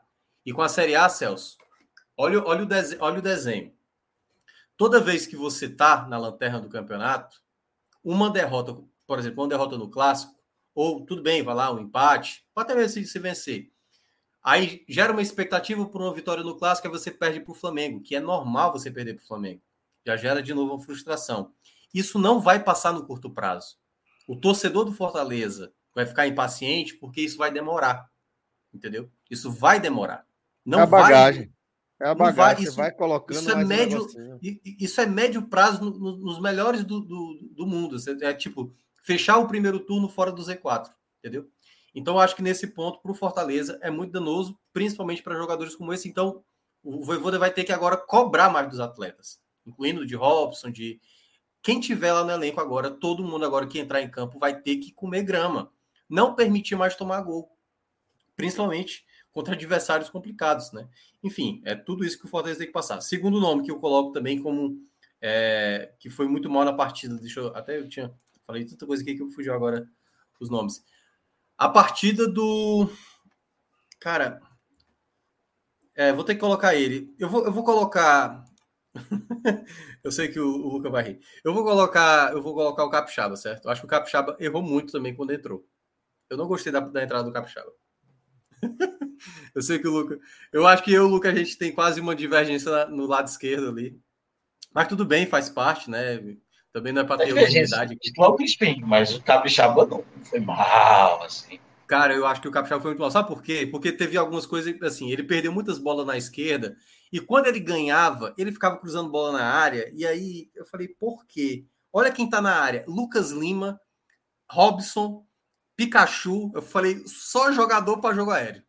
Eu falei, não é a jogada, não é por aí, é, cruza por baixo, nem que bata no primeiro zagueiro ali, que vai estar no primeiro pau mas faz uma jogada diferente, sabe? Faz alguma outra coisa. E eu acho que o, o, o Capixaba, ele não tem essa qualidade de entender o jogo, entendeu? Eu acho que ele vai ser um jogador que pode fazer aquele leve engano, entendeu? Que é o, pô, é esforçado, tá lá roubando bola, chega na frente, é o cara do quase, mas a cada três jogadas ele tá cometendo uma falha assim surreal, sabe? Eu não gosto das tomadas de decisões do Capixaba. Acho que ele pode acrescentar, eu não acho que ele é o pior de todos, mas me incomoda, é, mesmo com o Crispim, que aí ele vai ser o meu terceiro. O Crispim, por exemplo, do, durante o jogo, ele foi um jogador muito burocrático. E isso tem me incomodado no Crispim. Mas o que tem mais me incomodado no Crispim não é isso. É o fato do Crispim ter sido relegado nas jogadas de bola parada. É o, a, era a principal coisa que o Fortaleza tinha. No ano passado, houve um momento que o Fortaleza venceu jogos sem jogar bem, mas o Crispim era um cara fundamental para a bola parada. Muito fundamental. E agora está tudo concentrado no Lucas Lima, ou, e às vezes no Pikachu. E o, o Crispim é o melhor jogador para isso. Ele tem um talento para isso. E parece que o Fortaleza não treina mais essa jogada de bola parada. Tá com muita dificuldade, não acerta mais nada. Bola parada, para esse momento, é ganhar, é ganhar um jogo, é tentar se, se defender e ganhar numa bola parada, numa falta, num escanteio, sabe? Em, em qualquer situação como essa. Eu ainda insistiria no Crispim, certo? Porque eu vejo qualidade maior nele de ter uma desenvoltura melhor no Fortaleza. Mas eu entendo perfeitamente o ponto de vista do Luca, eu só, obviamente, discordo, mas é, para mim esses foram os três piores, certo? Só os três piores. O Crispim é titular, senão não é discordância. A cobrança, mas tem que ter uma cobrança no Crispim para desempenhar sim, o futebol que ele teve em 2021. Isso é, sim, o futebol tem em 2022, que é o Crispim é titular. A questão é que pelo futebol desempenhado pelo Crispim e pelo Júnior Capixaba, o Capixaba, que é horroroso, apesar que ele até me, me surpreendeu que ele não é tão horroroso assim aqui, pelo menos no Fortaleza, mas ainda é ruim. O Capixaba ruim tá conseguindo ser tá conseguindo entregar mais do que o Crispim. Isso é assustador. Oh, só, Porque só, só pode de um Bruno Melo para ficar com o Capixaba, pô. Oh, o, Capixaba, o, Cap, o Capixaba ele entrou no segundo tempo, foi? Foi durante foi, foi os 45 do segundo tempo, né? Pois é. Ele perdeu 16 bolas. Só, só não perdeu mais que o Lucas Lima. Impressionante. Ele, ele perde, perde muita, muita bola, cara. Perde Mas ele foi bola. mal hoje. Ele foi mal. Na verdade, é. eu tô aqui pensando nos três bons, eu tô aqui. Fechei dois. Não, não tem, não há, não há. Três não há. Não, três vou... não há mesmo. Ah, eu só vou colocar por causa do Zé Welles, cara. Feio gol, pronto, terceiro lugar, pronto, acabou. Porque bom mesmo só teve dois. Quem são? Zé Welles, Zé Welles foi mal, mal assim, de, de, mesmo com o gol que garantiu o empate, vai, ele vai entrar, entrar na, pulso, cota. Quase na cota. Ele vai entrar na cota. Né? Na cota do, do, Irmão, do, gol, né? É, vai. Você fez o gol. É tipo votação melhor. Quem jogou horrível, quem é o melhor? O cara que fez o gol. O cara que fez o gol. É o Zé Edson. Agora, fora ele, Felipe Boeck. Pronto. Resto, completamente triste. Ah, sim. É. De certa forma, sim, eu concordo. É, o Zé Welles não estava jogando bem até fazer o gol. E depois que fez o gol, o Zé Welles passou a ser um jogador importante para a recuperação de bola. Ele talvez tenha sido o jogador que mais é, lutou para ter a bola. O grande problema é que o time não, não criava, né? Felipe, o Felipe tentou. É, teve, eu acho, só um momento que ele deu uma vacilada que gerou um contra-ataque muito perigoso para o Juventude. Mas foi o jogador que faltou mais de outros atletas assim para participar, que aí é onde entra o lado do Crispim, que a gente estava mencionando. Mas a partida mesmo assim, na prática, se a gente for bem rigoroso, bem rigoroso, quem se salvou foi o Boeck. O Boeck fez defesas muito importantes e, e tem que ser o titular. Ainda tem um totais desconfianças do Boeck para determinadas situações, mas ele foi o melhor do Fortaleza fácil. Talvez o melhor da partida, né? Talvez o melhor da partida. Porque realmente o jogo poderia ter sido bem mais do que foi ali para o Juventude. Beleza. É, galera, dessa forma a gente vai chegando ao fim de mais um programa. Eu agradeço enormemente as companhias e as análises de Tiago Minhoca, Luca Laprovitra e do nosso querido Léo Fontinelli, tá? A gente passou pelo empate do Ceará, passamos também pelo empate do Fortaleza e fizemos uma breve, sucinta projeção do que deve ser esse clássico rei, é, que está deixando o coração da turma acelerado, não por acaso. Uma bomba. Opa, é? Então conta aí. Não, não, calma. Não é isso. É porque eu tinha falado esse termo, entendeu? Que eu, entendi, ó, o jogo do, do, Fortaleza não é sabe bomba. é uma bomba. Se não vencer, a bomba explodiu. E aí, se de não fato. vencer o clássico, a bomba ela tem uma proporção de dano maior, né? Porque, obviamente, perder um clássico é bem pior. Se perder o clássico, vai ter dirigente voltando da seleção brasileira. Ah, vai. vai ter, e vai ter que voltar. Não dá para. Na verdade, ele não devia ter nem ido, né? Com a condição do Fortaleza no brasileiro. Concordo.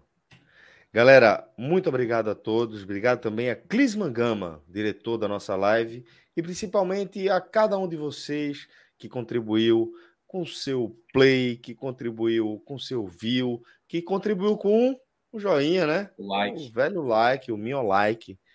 Obrigado a todas e todos e um ótimo fim de semana. Até a próxima, galera. Valeu!